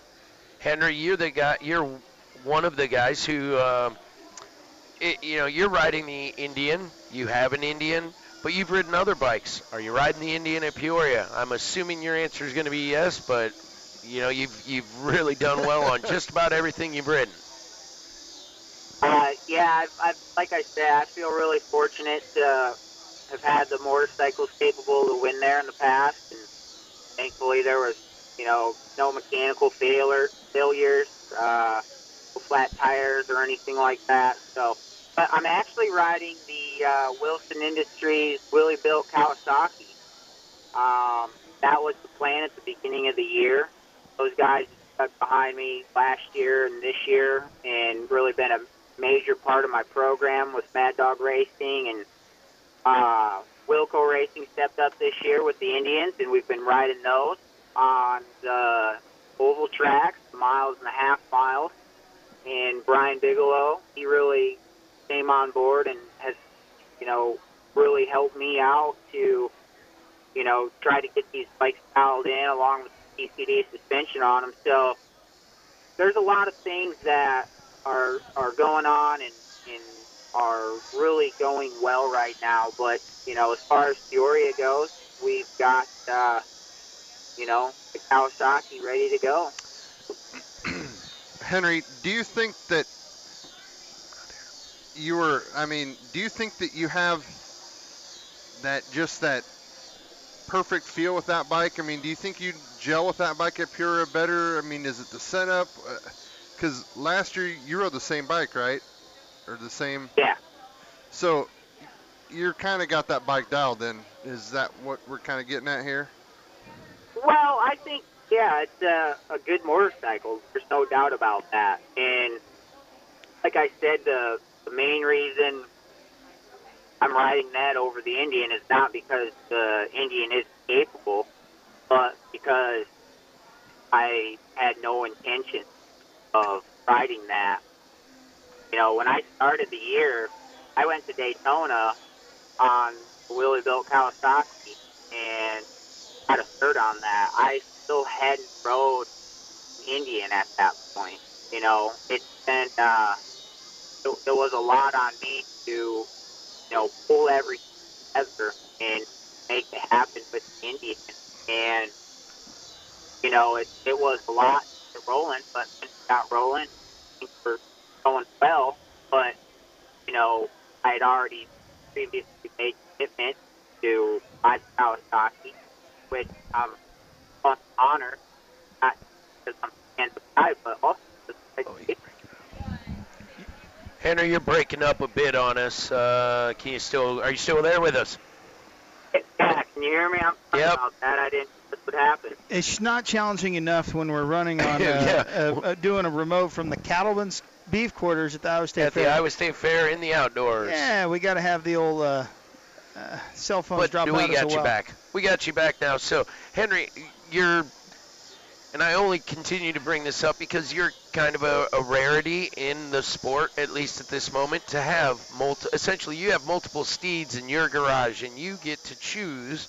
Um, either with your sponsors or through your own selection process, which bike you want to use, and I think it's an ideal way to go. Of course, I'm sure it presents some challenges getting sponsors to say, I'm willing to let you ride this bike here and that bike there. But, I mean, I would think, uh, it was, since we talked to you earlier in the year and you said this was going to be the case, I always thought there was a chance this could be a real advantage for a racer if you can keep everybody happy, right? That's the real challenge. Yeah, you're absolutely right. You know, there's you got to keep people happy, but the other part that's a little bit of a challenge is if you're really not doing your homework. Um, if you haven't rode the bike since March, which wasn't the case for us, but um, it's possible that you didn't ride the bike till March, and then oh, you got you're going to get on it again in August. Well, other guys have been riding their same bike that they've been riding all year, so uh, they're, they're used to and know exactly what's going to happen when they jump on the other one. Well, that's uh, again, I, I, my hats off to you. It's a first, and I think it adds an, an interesting dimension to the to the racing and, and to the series. And I would think might open up some other uh, privateers at least, or uh, less than factory sponsored guys' eyes to the opportunity that uh, you know maybe there is something that's a little better. I want to ask a question. Uh, we talked about this with, with Scotty Parker, and, and I said, "What do you think?" and and uh, he thought he thought yes, but I want to ask you with the with the crowds that we're seeing at the AFT races, they're really doing a good job of packing the seats in there. I mean, we they they're talking about how they had to turn people away this year, which has never happened probably. Um, is the paycheck that you deserve the paycheck that you guys deserve because you are the show, and I and I I run races, so I better be careful with what I say here. but uh, promoter. Yeah, yeah. No, I didn't use the word promoter. Um, but uh, is the paycheck coming for you guys? I mean, is it is it is it uh, coming up as the crowds come up and that kind of thing? I know it, it doesn't happen overnight, but are you guys getting the money you deserve? Because I know it's been it's been light for a long time. Right. Well, um, I guess I'm going to be a little candid with you and also a little politically correct. But to be quite honest, I agree, and I do think that yes, the crowds are better. Um, there's there's a lot of new people. You know, I mean, there's 3,000 people that show up, and they're the same 3,000 people that show up. You know, you start seeing a lot of uh, the same faces, but uh, you know, there's there's definitely a lot of new people. I talked to a ton of people that come through the pits, and and you know, they're so stoked about dirt track, and it's like it's like they didn't know about it before. now that it's on TV, right. everything, it's it's like, oh, hey, man, this is awesome. Yeah, it's That's it's, a good deal. The X Games really, I think, got i- in front of at least some people who'd never seen it, for better or worse. It's the original extreme sport. We haven't worn that out yet uh, enough on the show, I guess. But um, but it is. I mean, it's it's uh, dirt track racing has Been around. forever, and and um, you know, and you say you're going to be candid. You always are, and it's always fun having you on, Henry. And and uh, you know, one of my favorite interviews with you is uh, was last year or the year before. I don't recall. I think two years ago, and it was right here from the Iowa State Fair. We were in Crystal Studios, um, but it was just just because you, it was right before Peoria, and you are always just uh, really um, confident going into that race. And I, everybody loves a confident racer, so um, and I certainly do. So I, we wish you the best at Peoria and Springfield and the balance of the season, and and uh, put her put her right on top of the box again at Peoria, will you?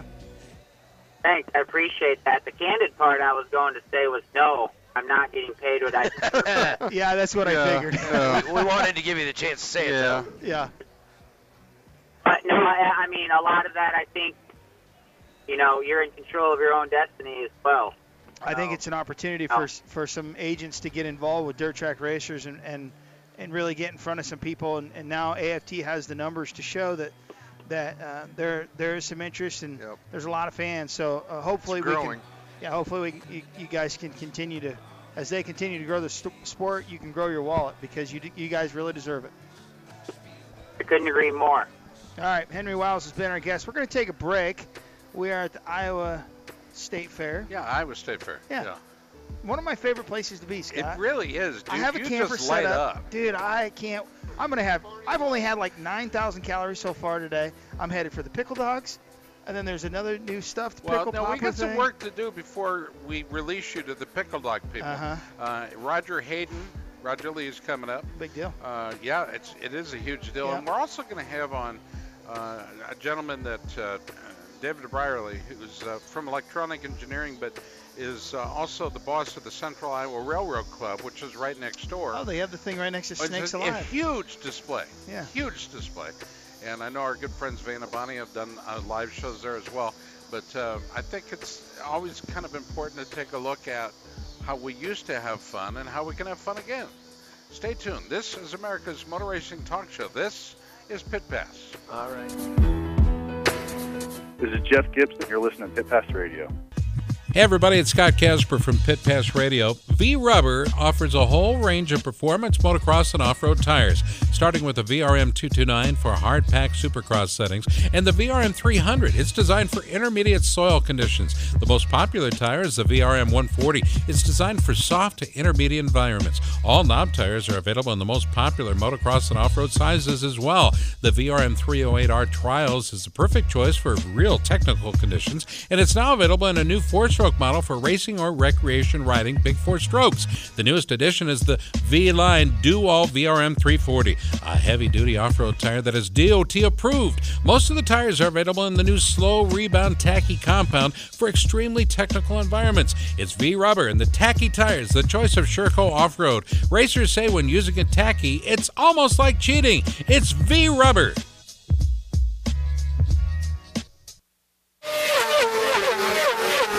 With no speed limits, no tickets, and no left turning minivans, Track Addicts Track Days allows you to experience the performance of your sport bike in a safe and fun environment. Track Addicts Track Days offers a variety of programs ranging from their new rider school to their advanced group sessions for experienced track riders. Get all the details at trackaddicts.com. That's trackaddicts.com or call Ducati Omaha at 402 408 4400. Learn to ride your sport bike the way it was meant to be ridden with Track Addicts Track Days. It's a fact. The best you've ridden is the best you know. Until you've ridden Racetech suspension, you haven't experienced the best suspension possible. Racetech is the science of suspension for ATV and UTVs, motocross, freestyle, and stunning, off road, supermoto, road race, sport bikes, cruisers, touring, and vintage bikes, as well as adventure riding. With gold valve kits to upgrade your stock forks and shocks and our G3S Custom Series shocks, you too can have the Racetech suspension advantage, and it's all made in the USA. For more information about Racetech products and applications, visit our website at racetech.com. America's Motor Racing Talk Show, Pit Pass Motor Racing Weekly, comes your way each Sunday morning from 8 to 10, right here on Des Moines Sports Station 1460 KXNO.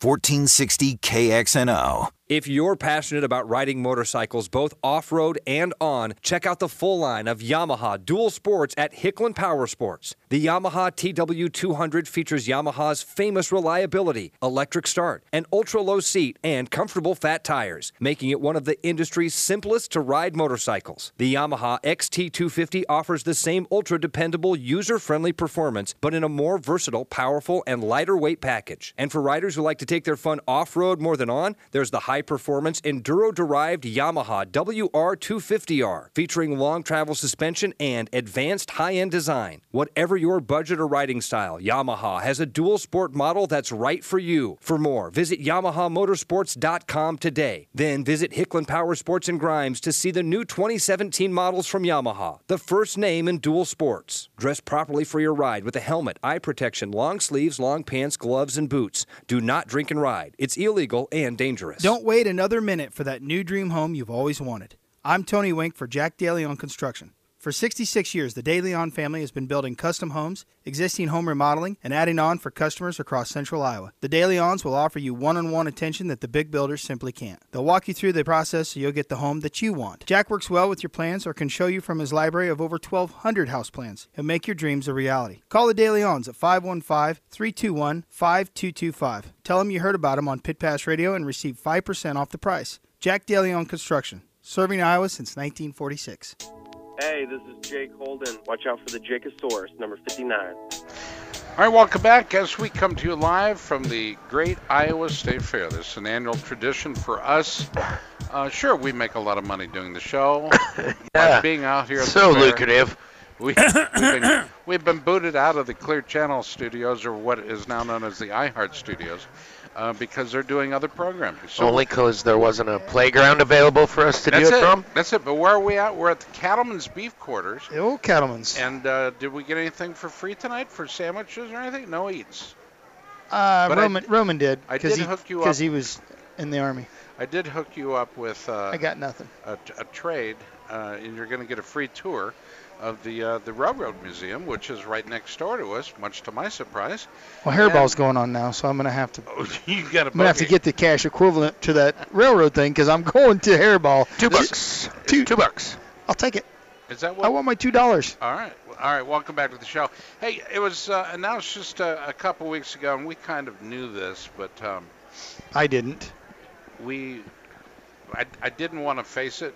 Okay, the last Hayden in uh, in motorcycle racing has announced his retirement. I'm t- talking, of course, about our buddy Roger Lee, and uh, it's been confirmed by Raj, and, and he knows how we feel about him and his family. And he joins us now. Does Roger? Hey, how's it going? I'm sorry, dude. Man, Roger, what a what a uh, what an honor to have you on over the years, and we've you know we've had all of your brothers on, and and uh, this is this is something that I didn't even think about. Um, obviously, it's been on your your mind for a while, and and uh, you've been racing your entire life, you know, since a child, and and uh, you, you know maybe it's you, like you said in the press release, it's time time to move on into the next chapter. So, first off, congratulations on what a career. such a great career.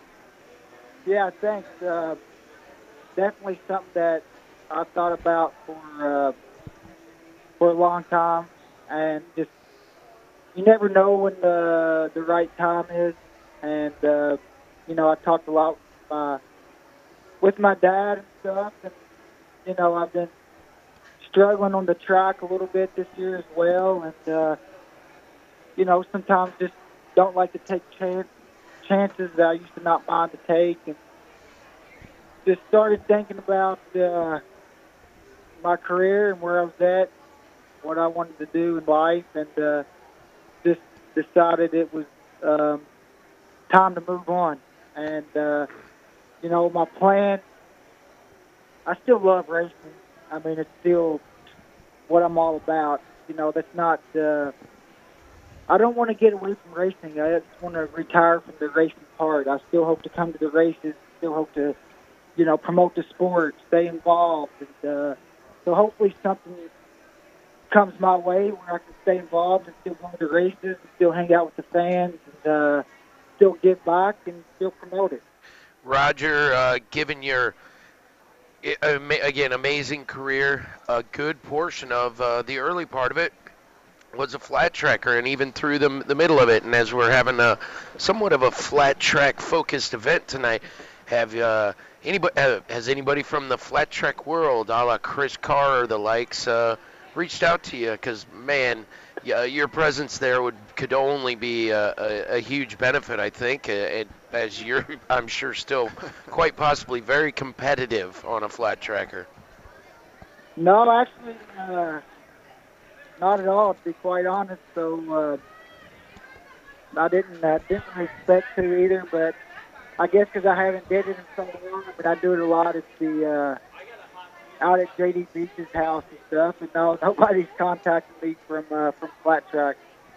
Well, I I find that uh, they should. That they they really should. I mean, you, your your family, not uh, you certainly, but your family has been, uh, you know, b- b- introduced a lot of people who maybe were only into road racing. A lot of people paid attention to flat track because the Haydens went out and did it. Uh, your your influence on the sport of flat track has been immense, uh, as it has been in road racing. I'm sure there's going to be something open for you, and I guess congratulations are in order. You're uh, you're uh, starting a new uh, new family. Is that right, Roger? Did we get that straight? Well, yeah, I want to sure. Um, sooner than later. You know, I'm 35. My wife is uh, is 35, and I would like to uh, just take a little time uh, to travel, me and her, and and uh, and then start a family. And for me, racing is I'm really selfish when it comes to my racing. Um, I don't take trips during the season. I don't. Uh, we don't go anywhere for weekends and stuff like that because it's always training. Or if I'm not training, I want to make sure I'm recovered for the or recovering for the next week. So uh, it was it's something I did all the time, and uh, never really get to go out and do a lot of uh, just normal stuff, I guess you would say. So uh, that that has something to do with it. But yeah, our, our family is uh, hopefully very high up on the, the retirement list.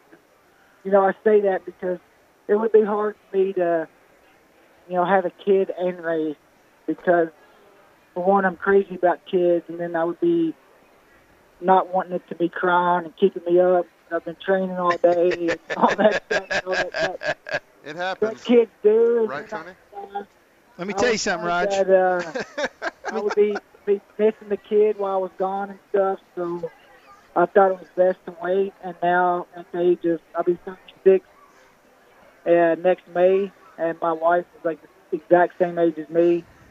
So, uh, Boy, she's well, hot too. She's a good-looking woman, buddy. You got a good-looking wife. Congratulations. Well, I appreciate that. I saw her at the uh, AIM Expo a few years back, and I was like, "Woo, who's that woman?" It was your wife. Well, she wasn't your wife at the time, but Not to sound um, yeah, not to sound like a jerk, but uh, I want to tell you this too. I even if you're not a professional athlete or a professional road racer, your kid's crying and keeping you awake all night. It sucks no matter what. Uh, you don't have to Yeah, be a pro road racer to to uh, dislike that. It sucks. I've been there. Roger, Tony's uh, 41, and You know what I did? I bought a bigger house when that happened, Yeah, so I didn't yeah, go you to the other side.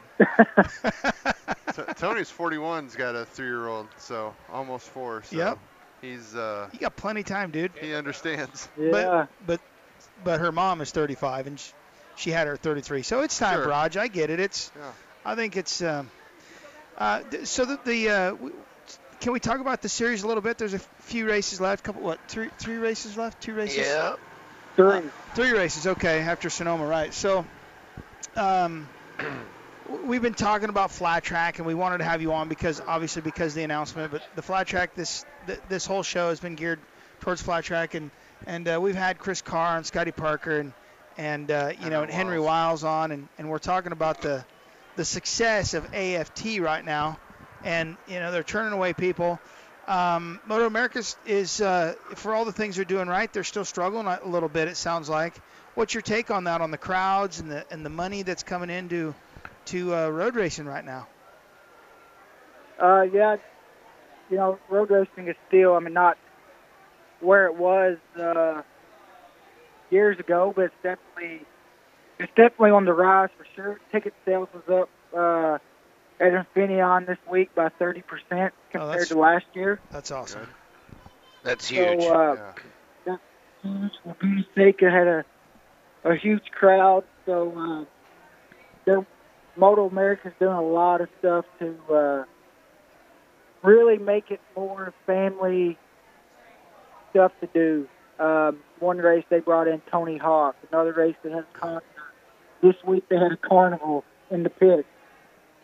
So you get, you know, two events really for the price of one, and I think that's uh, that's helped a lot. And uh, is it where they want it to be?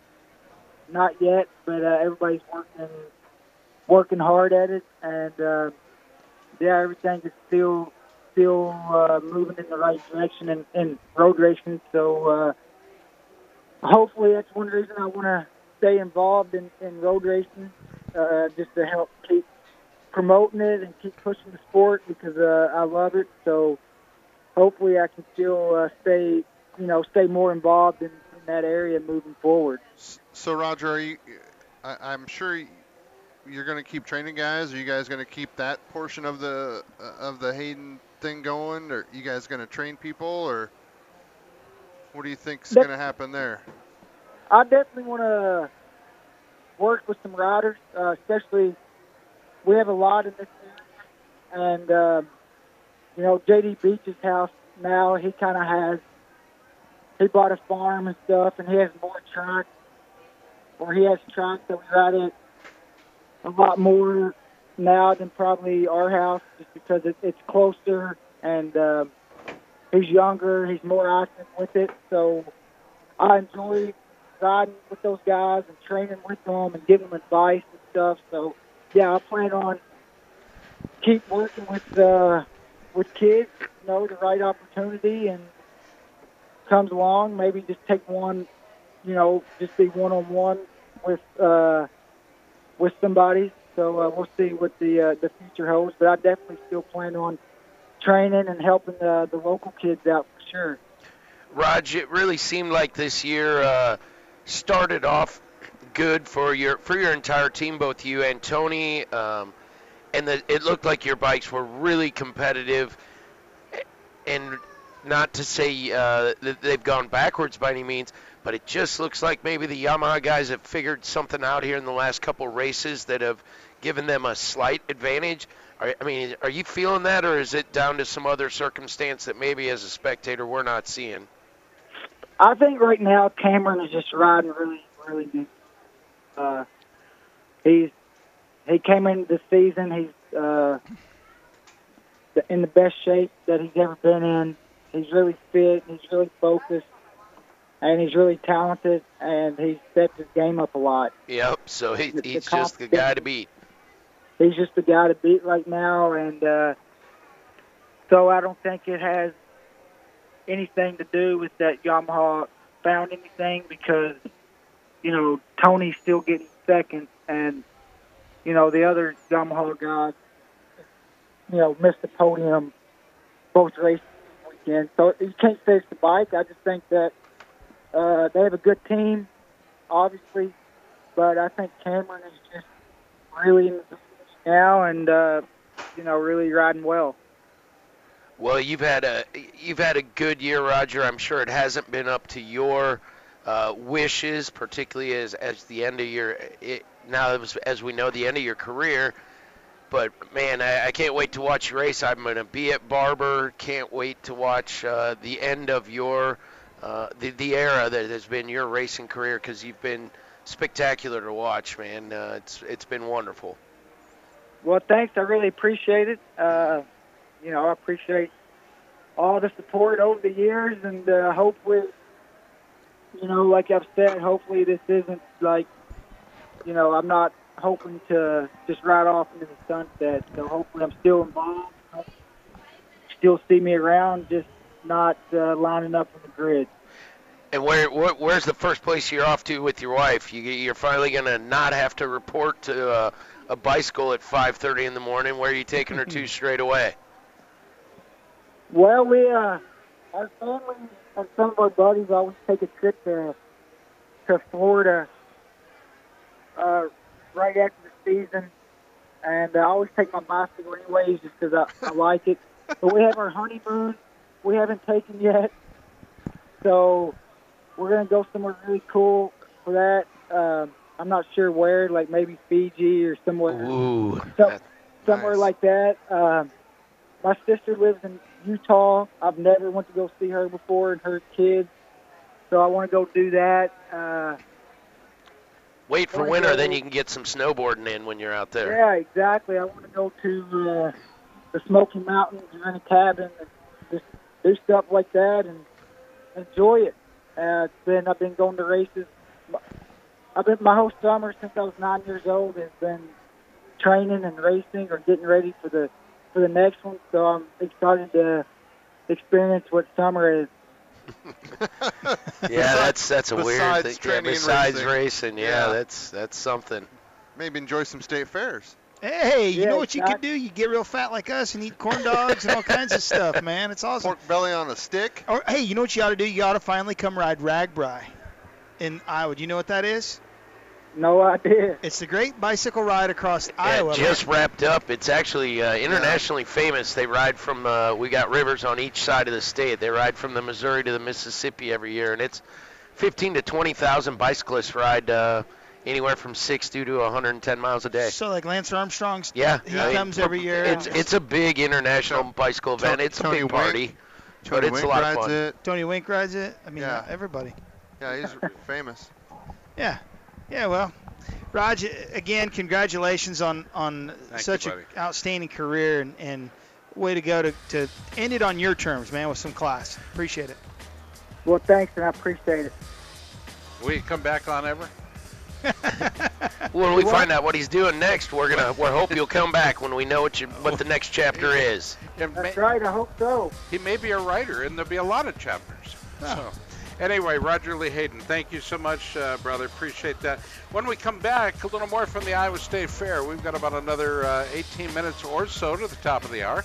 You're listening to Pit Pass. Stay tuned. More after this. This is Davey Coombs, and you're listening to Pit Pass Radio. With the tremendous amount of horsepower and torque created by modern dirt bikes, today's racewear must withstand tremendous forces. It must breathe well, be lightweight and protective, yet still durable. Fly Racing created its Evolution 2.0 racewear to fulfill these requirements. Evolution 2.0 features the industry's first BOA closure system race pant designed to provide custom comfort, smooth, even closure, no pressure points, and simple one handed adjustment. Add to that the Evolution 2.0 ProFit Advanced Ventilation Jersey and Premium Race Glove, and you have Generation Next racewear, built to withstand the extreme conditions created by the modern dirt bike. For more information, visit flyracing.com. It's much more than a piston company. Wiseco now offers a full line of quality performance products, including forged pistons, precision forged clutch baskets and hubs, crankshafts, camshafts, forged connecting rods and valves. At Wiseco, we offer accessories for just about any motorcycle, ATV, snowmobile, personal watercraft, outboard marine engine, or automobile on the market today. After 70 years in the business, Wiseco has established a great reputation as a brand that can be trusted to deliver high quality performance products for power sports enthusiasts and professionals. Wiseco. America's Motor Racing Talk Show, Pit Pass Motor Racing Weekly, comes your way each Sunday morning from 8 to 10 right here on Des Moines Sports Station, 1460 KXNO. 1460 KXNO. Passionate about riding motorcycles off road and on? Well, visit Hicklin Power Sports in Grimes, Iowa, and see the full line of 2017 Yamaha Dual Sports. From the simple to ride electric start TW200 to the nimble lightweight XT250 to the racing derived performance of the WR250R, Yamaha has your ride. Visit Hicklin Power Sports in Grimes, Iowa today. Yamaha, the first name in dual sports. Hicklin Power Sports in Grimes. Dress properly for your ride with a helmet, eye protection, long sleeves, long pants, gloves, and boots. Don't drink and ride. It's illegal and dangerous. Time out. Drink Swell Vodka, proudly and carefully distilled and filtered in Iowa. Find Swell Vodka in fine stores, restaurants, and bars near you. Like Swell on Facebook. This is Chris Keith McNeil. You're listening to Pit Pass Radio. In it to win it.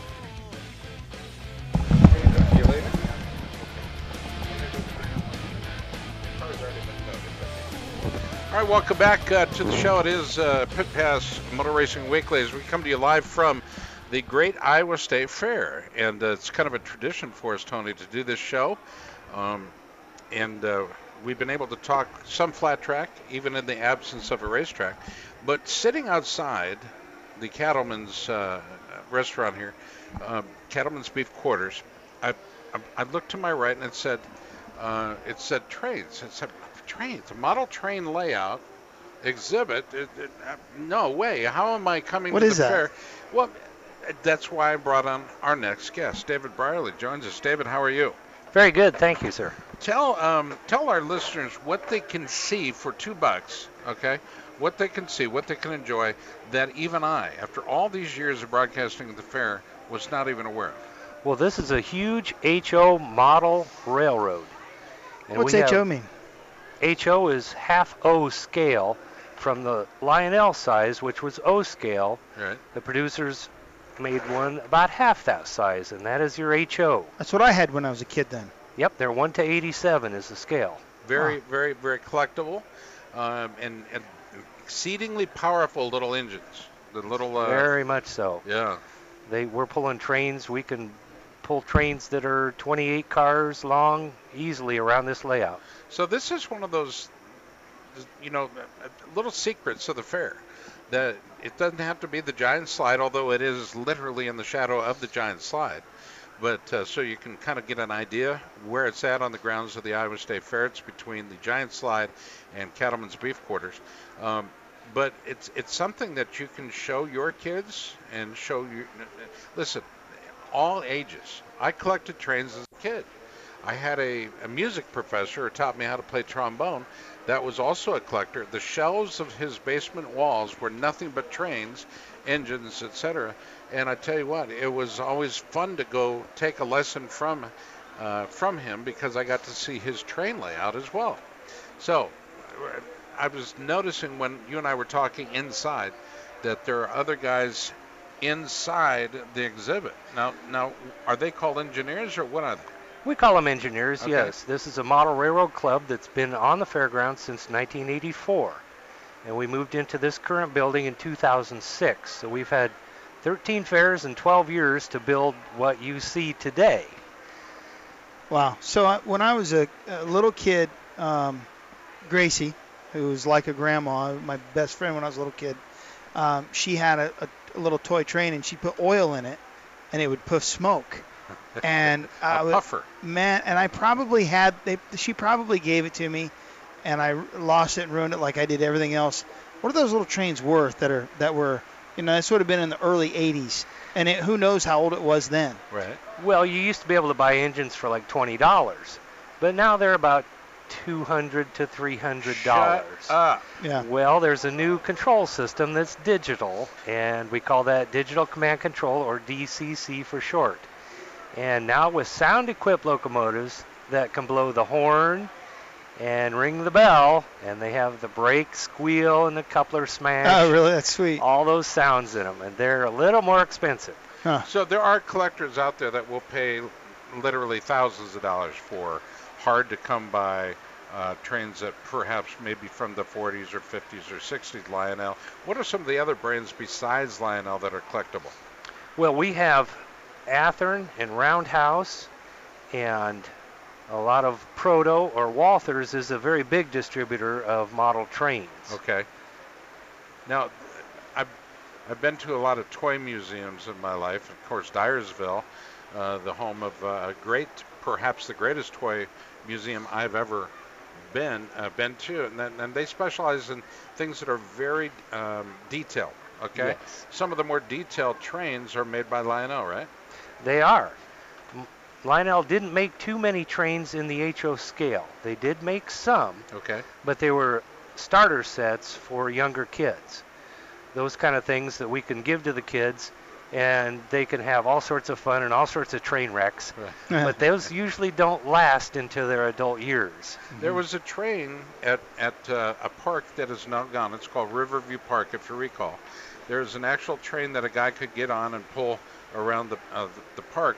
And somebody told me that it was sold and consumed by a guy in Waukee, Iowa. Now, I don't know what you know about this train, but Walt Disney had a scale train that he too would ride around his yard.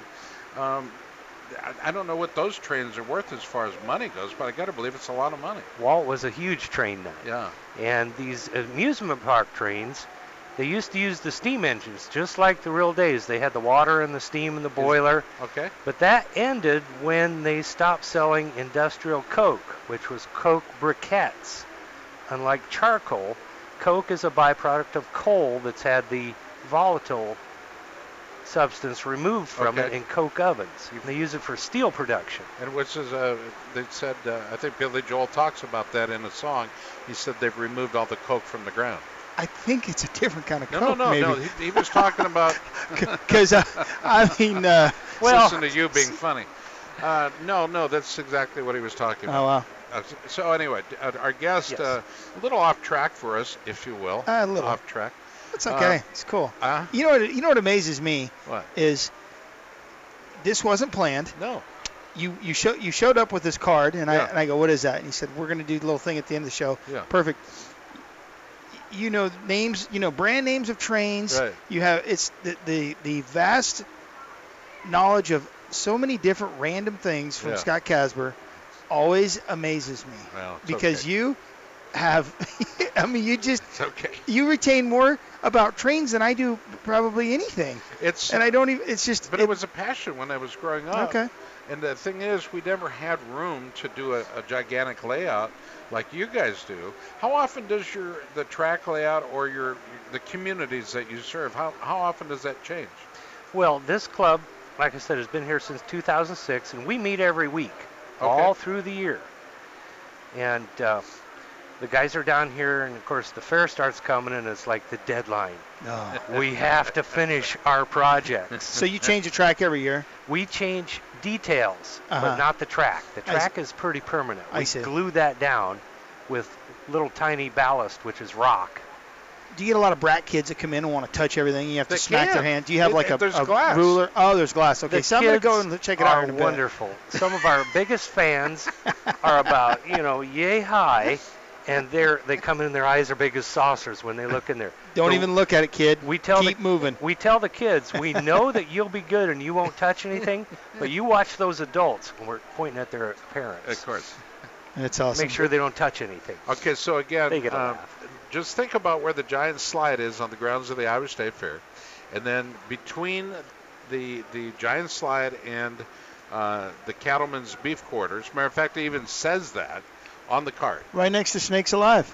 Snakes Alive Which I will also never. same. Never's a long The time. same building. I will never go in there. Is there a favorite train for you? And is it is it a steam engine? Is it a elect? Uh, uh, what do they call them? Diesel. Well, the Santa Fe. Diesel Electric. Yeah. Santa Fe was my favorite railroad. Why? And they were just symbolic of the Southwest. Mm-hmm. And they ran through just the corner of Iowa down by Madison. Okay. Well, Uh, see, Fort there, Madison. there is a train ride I want to do, and I believe it starts in Oregon, and you probably know this, and I may be wrong, but I believe it starts in Oregon and goes down the west coast, and it's only it's, it's like 300 bucks to, to take the, the and and the and the you're sitting in these cars that are partially made of glass, and it's a it's it's purely for uh, uh, to view nature's beauty. Okay. That could be the Coast Sta- Starlight. Okay, so you knew what I, what I was talking about, Sure. but it is a train a train ride that if you have never ever taken a, a train ride for uh, beauty and, and to view nature, that is the train ride, correct? They're wonderful. Yeah. Yeah. And there's another one that goes across uh, from from uh, all all across Canada. That I understand is very nice as well. Uh, the Via Rail Canada, the Canadian train. Okay. From coast to coast. Okay. And some of them obviously uh, take longer, and you can. s- I like the idea of sleeping on a train. Mhm. Okay, being rocked gently to sleep, or in my case, violently. Depends on how good the track is. Right. The old Pullman cars. I was watching a special on public television, and they were talking about Pullman railroad cars, how well they were made, and they were made uh, much like a Cadillac car. Uh, just every attention to detail, and and a lot of it went uh, to the, the the the final process or the final experience for the the passenger, in that they felt like they were in the lap of luxury. It was, and the level of service was something to behold. Right. And it's not just. It wasn't just. I mean, they had full kitchens. They had the dining car Yeah. and staff and their own china, and that's very collectible stuff these days. I is that railroad yeah. china? Oh, I didn't think about that. Oh, there's linens and uh, the, the every bit of railroad history is collectible. Lanterns, locks, you you name it. How can people be in touch with you? How can they join? Well, we're here year round at the state fair, and we just ask if people are interested. Um, the first introduction they usually get is during our open houses, which are on the last Friday of every month, Okay. about 7 o'clock. Okay. We run from 7 to 9, and it's a free open house. Okay. And usually the fairgrounds is open the rest of the year. A lot of people don't know that. They can just come in and park. We're on Walnut Street, like you said, between Cattleman's and the Giant Slide. Come find us and watch our open house, or come down on a Tuesday night if you're serious about joining. And This somebody is- will let you in. You it might have to knock on the door. Is there an initiation or anything? You have to. You don't have to like. You might have to bring cookies or treats. I was thinking like you don't have to shank anybody or anything like that, Dave. No. More of a cookie. Okay, way, yeah. this, This, is, this is a is club your radio hookup for for the, the for your racetracks and events. The, Oh, really? Electronic engineering. Yep. Oh, I think I use them actually. Oh, I do actually. Yeah, I've, I do. I've re- Motorola yeah. Radio. And I I've pay my bill. there Believe it or not. over 40 years. Wow. So I knew a lot of people in the day. That's and the Clark family. Radio, and that's right. Clark family. That's who I. That's who I went through for the Davenport race last year. is Oh, is that right? Yeah, yeah. Well, those were quality radios. They were what better will you than be the ones doing I this had. year? Motorola is known as the Cadillac of the industry. It, it, Yes. it most definitely is. Uh, I've sold a lot of Motorola uh, cell phones. I've my- lost a lot in the mud. They made the first car radio. Elmer Wavering and Bill Lear. Wow. Who designed everything, including eight-track tapes, and then he was an aviation pioneer, and he designed instruments, and finally he designed the Lear jet. And you thought that I had knowledge that most people would always forget. No, no, no. David's got me beat. David, thanks for joining us. Thank you, sir. It. Find them here again between the Giant Slide and uh, Cattleman's Beef Quarters, folks. And it is the Central Iowa Railroad Club. Kind of a fun thing. Just, uh, yeah, okay. I'm a guilty pleasure for me, and that's okay. It's all good. But David, thanks for joining us. Thank you. All right. Thanks once and again. say, uh, tell uh, the rest of uh, the membership uh, we said hello. We We're going to send it to break uh, a little bit early, Jack. So if you're ready, you got it from here. That that'll do it for us live from the Iowa State Fair. It's always fun to spend a little uh, extra quality time with Tony Wink. Thank you, Tony, and uh, also, and and it's been fun having John Sellers wait on us for two hours. PJ Duran, how about that? And of course, uh, Roman Avila. He's already gone. But we appreciate you listening to this very special show, this very special edition. Uh, enjoyed the conversation with Chris Carr, Scotty Parker, Henry Wiles, and Roger Lee Hayden. For all of us, I'm Scott Casper. Thank you, David Brierly for Tony Wink. Thanks for listening. We'll talk to you again next week for Pit Pass Motor Racing Weekly.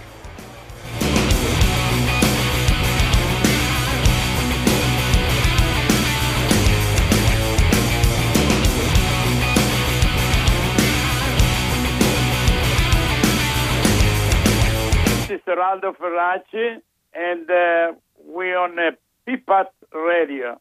And thank you for listening. With the tremendous amount of horsepower and torque created by modern dirt bikes, today's racewear must withstand tremendous forces. It must breathe well, be lightweight and protective, yet still durable. Fly Racing created its Evolution 2.0 racewear to fulfill these requirements. Evolution 2.0 features the industry's first BOA closure system race pant designed to provide custom comfort, smooth, even closure, no pressure points, and simple one handed adjustment. Add to that the Evolution 2.0 Advanced Ventilation Jersey and Premium Race Glove, and you have Generation Next racewear, built to withstand the extreme conditions created by the modern dirt bike. For more information, visit flyracing.com.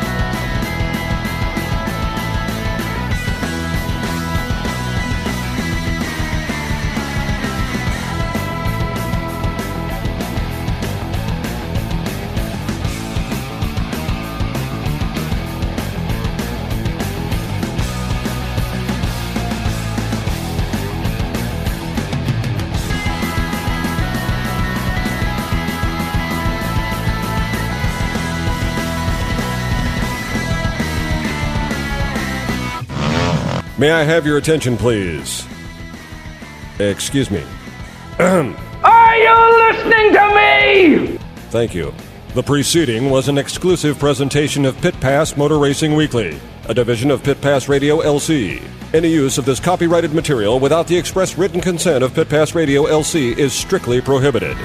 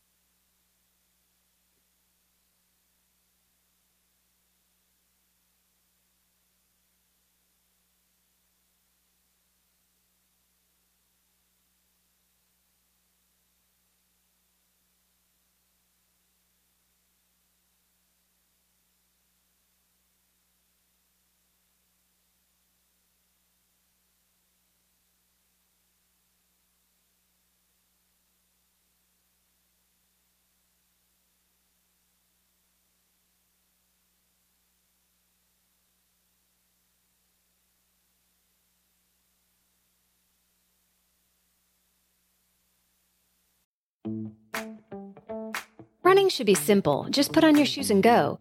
And yet, when you try to learn about how to get better at it, especially as you age, you're confronted with conflicting advice, complicated workouts, and confusing nutrition trends that just won't work for you. On The Planted Runner, I'll share exactly how to run faster, longer, and feel great doing it at any age because you don't have time to waste. I'm Coach Claire Bartholic, and I went from not running at all in my late 30s to finishing a marathon in 258 at age 42, all on a plant based diet. I've helped hundreds of runners achieve new personal records well into their 60s and even 70s with science backed training, plant based nutrition, and proven mental strength techniques. Each episode of The Planted Runner is like a private coaching session on the run where you'll learn from me and the guests I interview. You'll get actionable lessons to help you become a better runner every week and reach goals you never thought possible. Whether you're training for your first 5K or your 50th marathon, take along the Planted Runner on your next run. Let me show you how your best running is still ahead of you.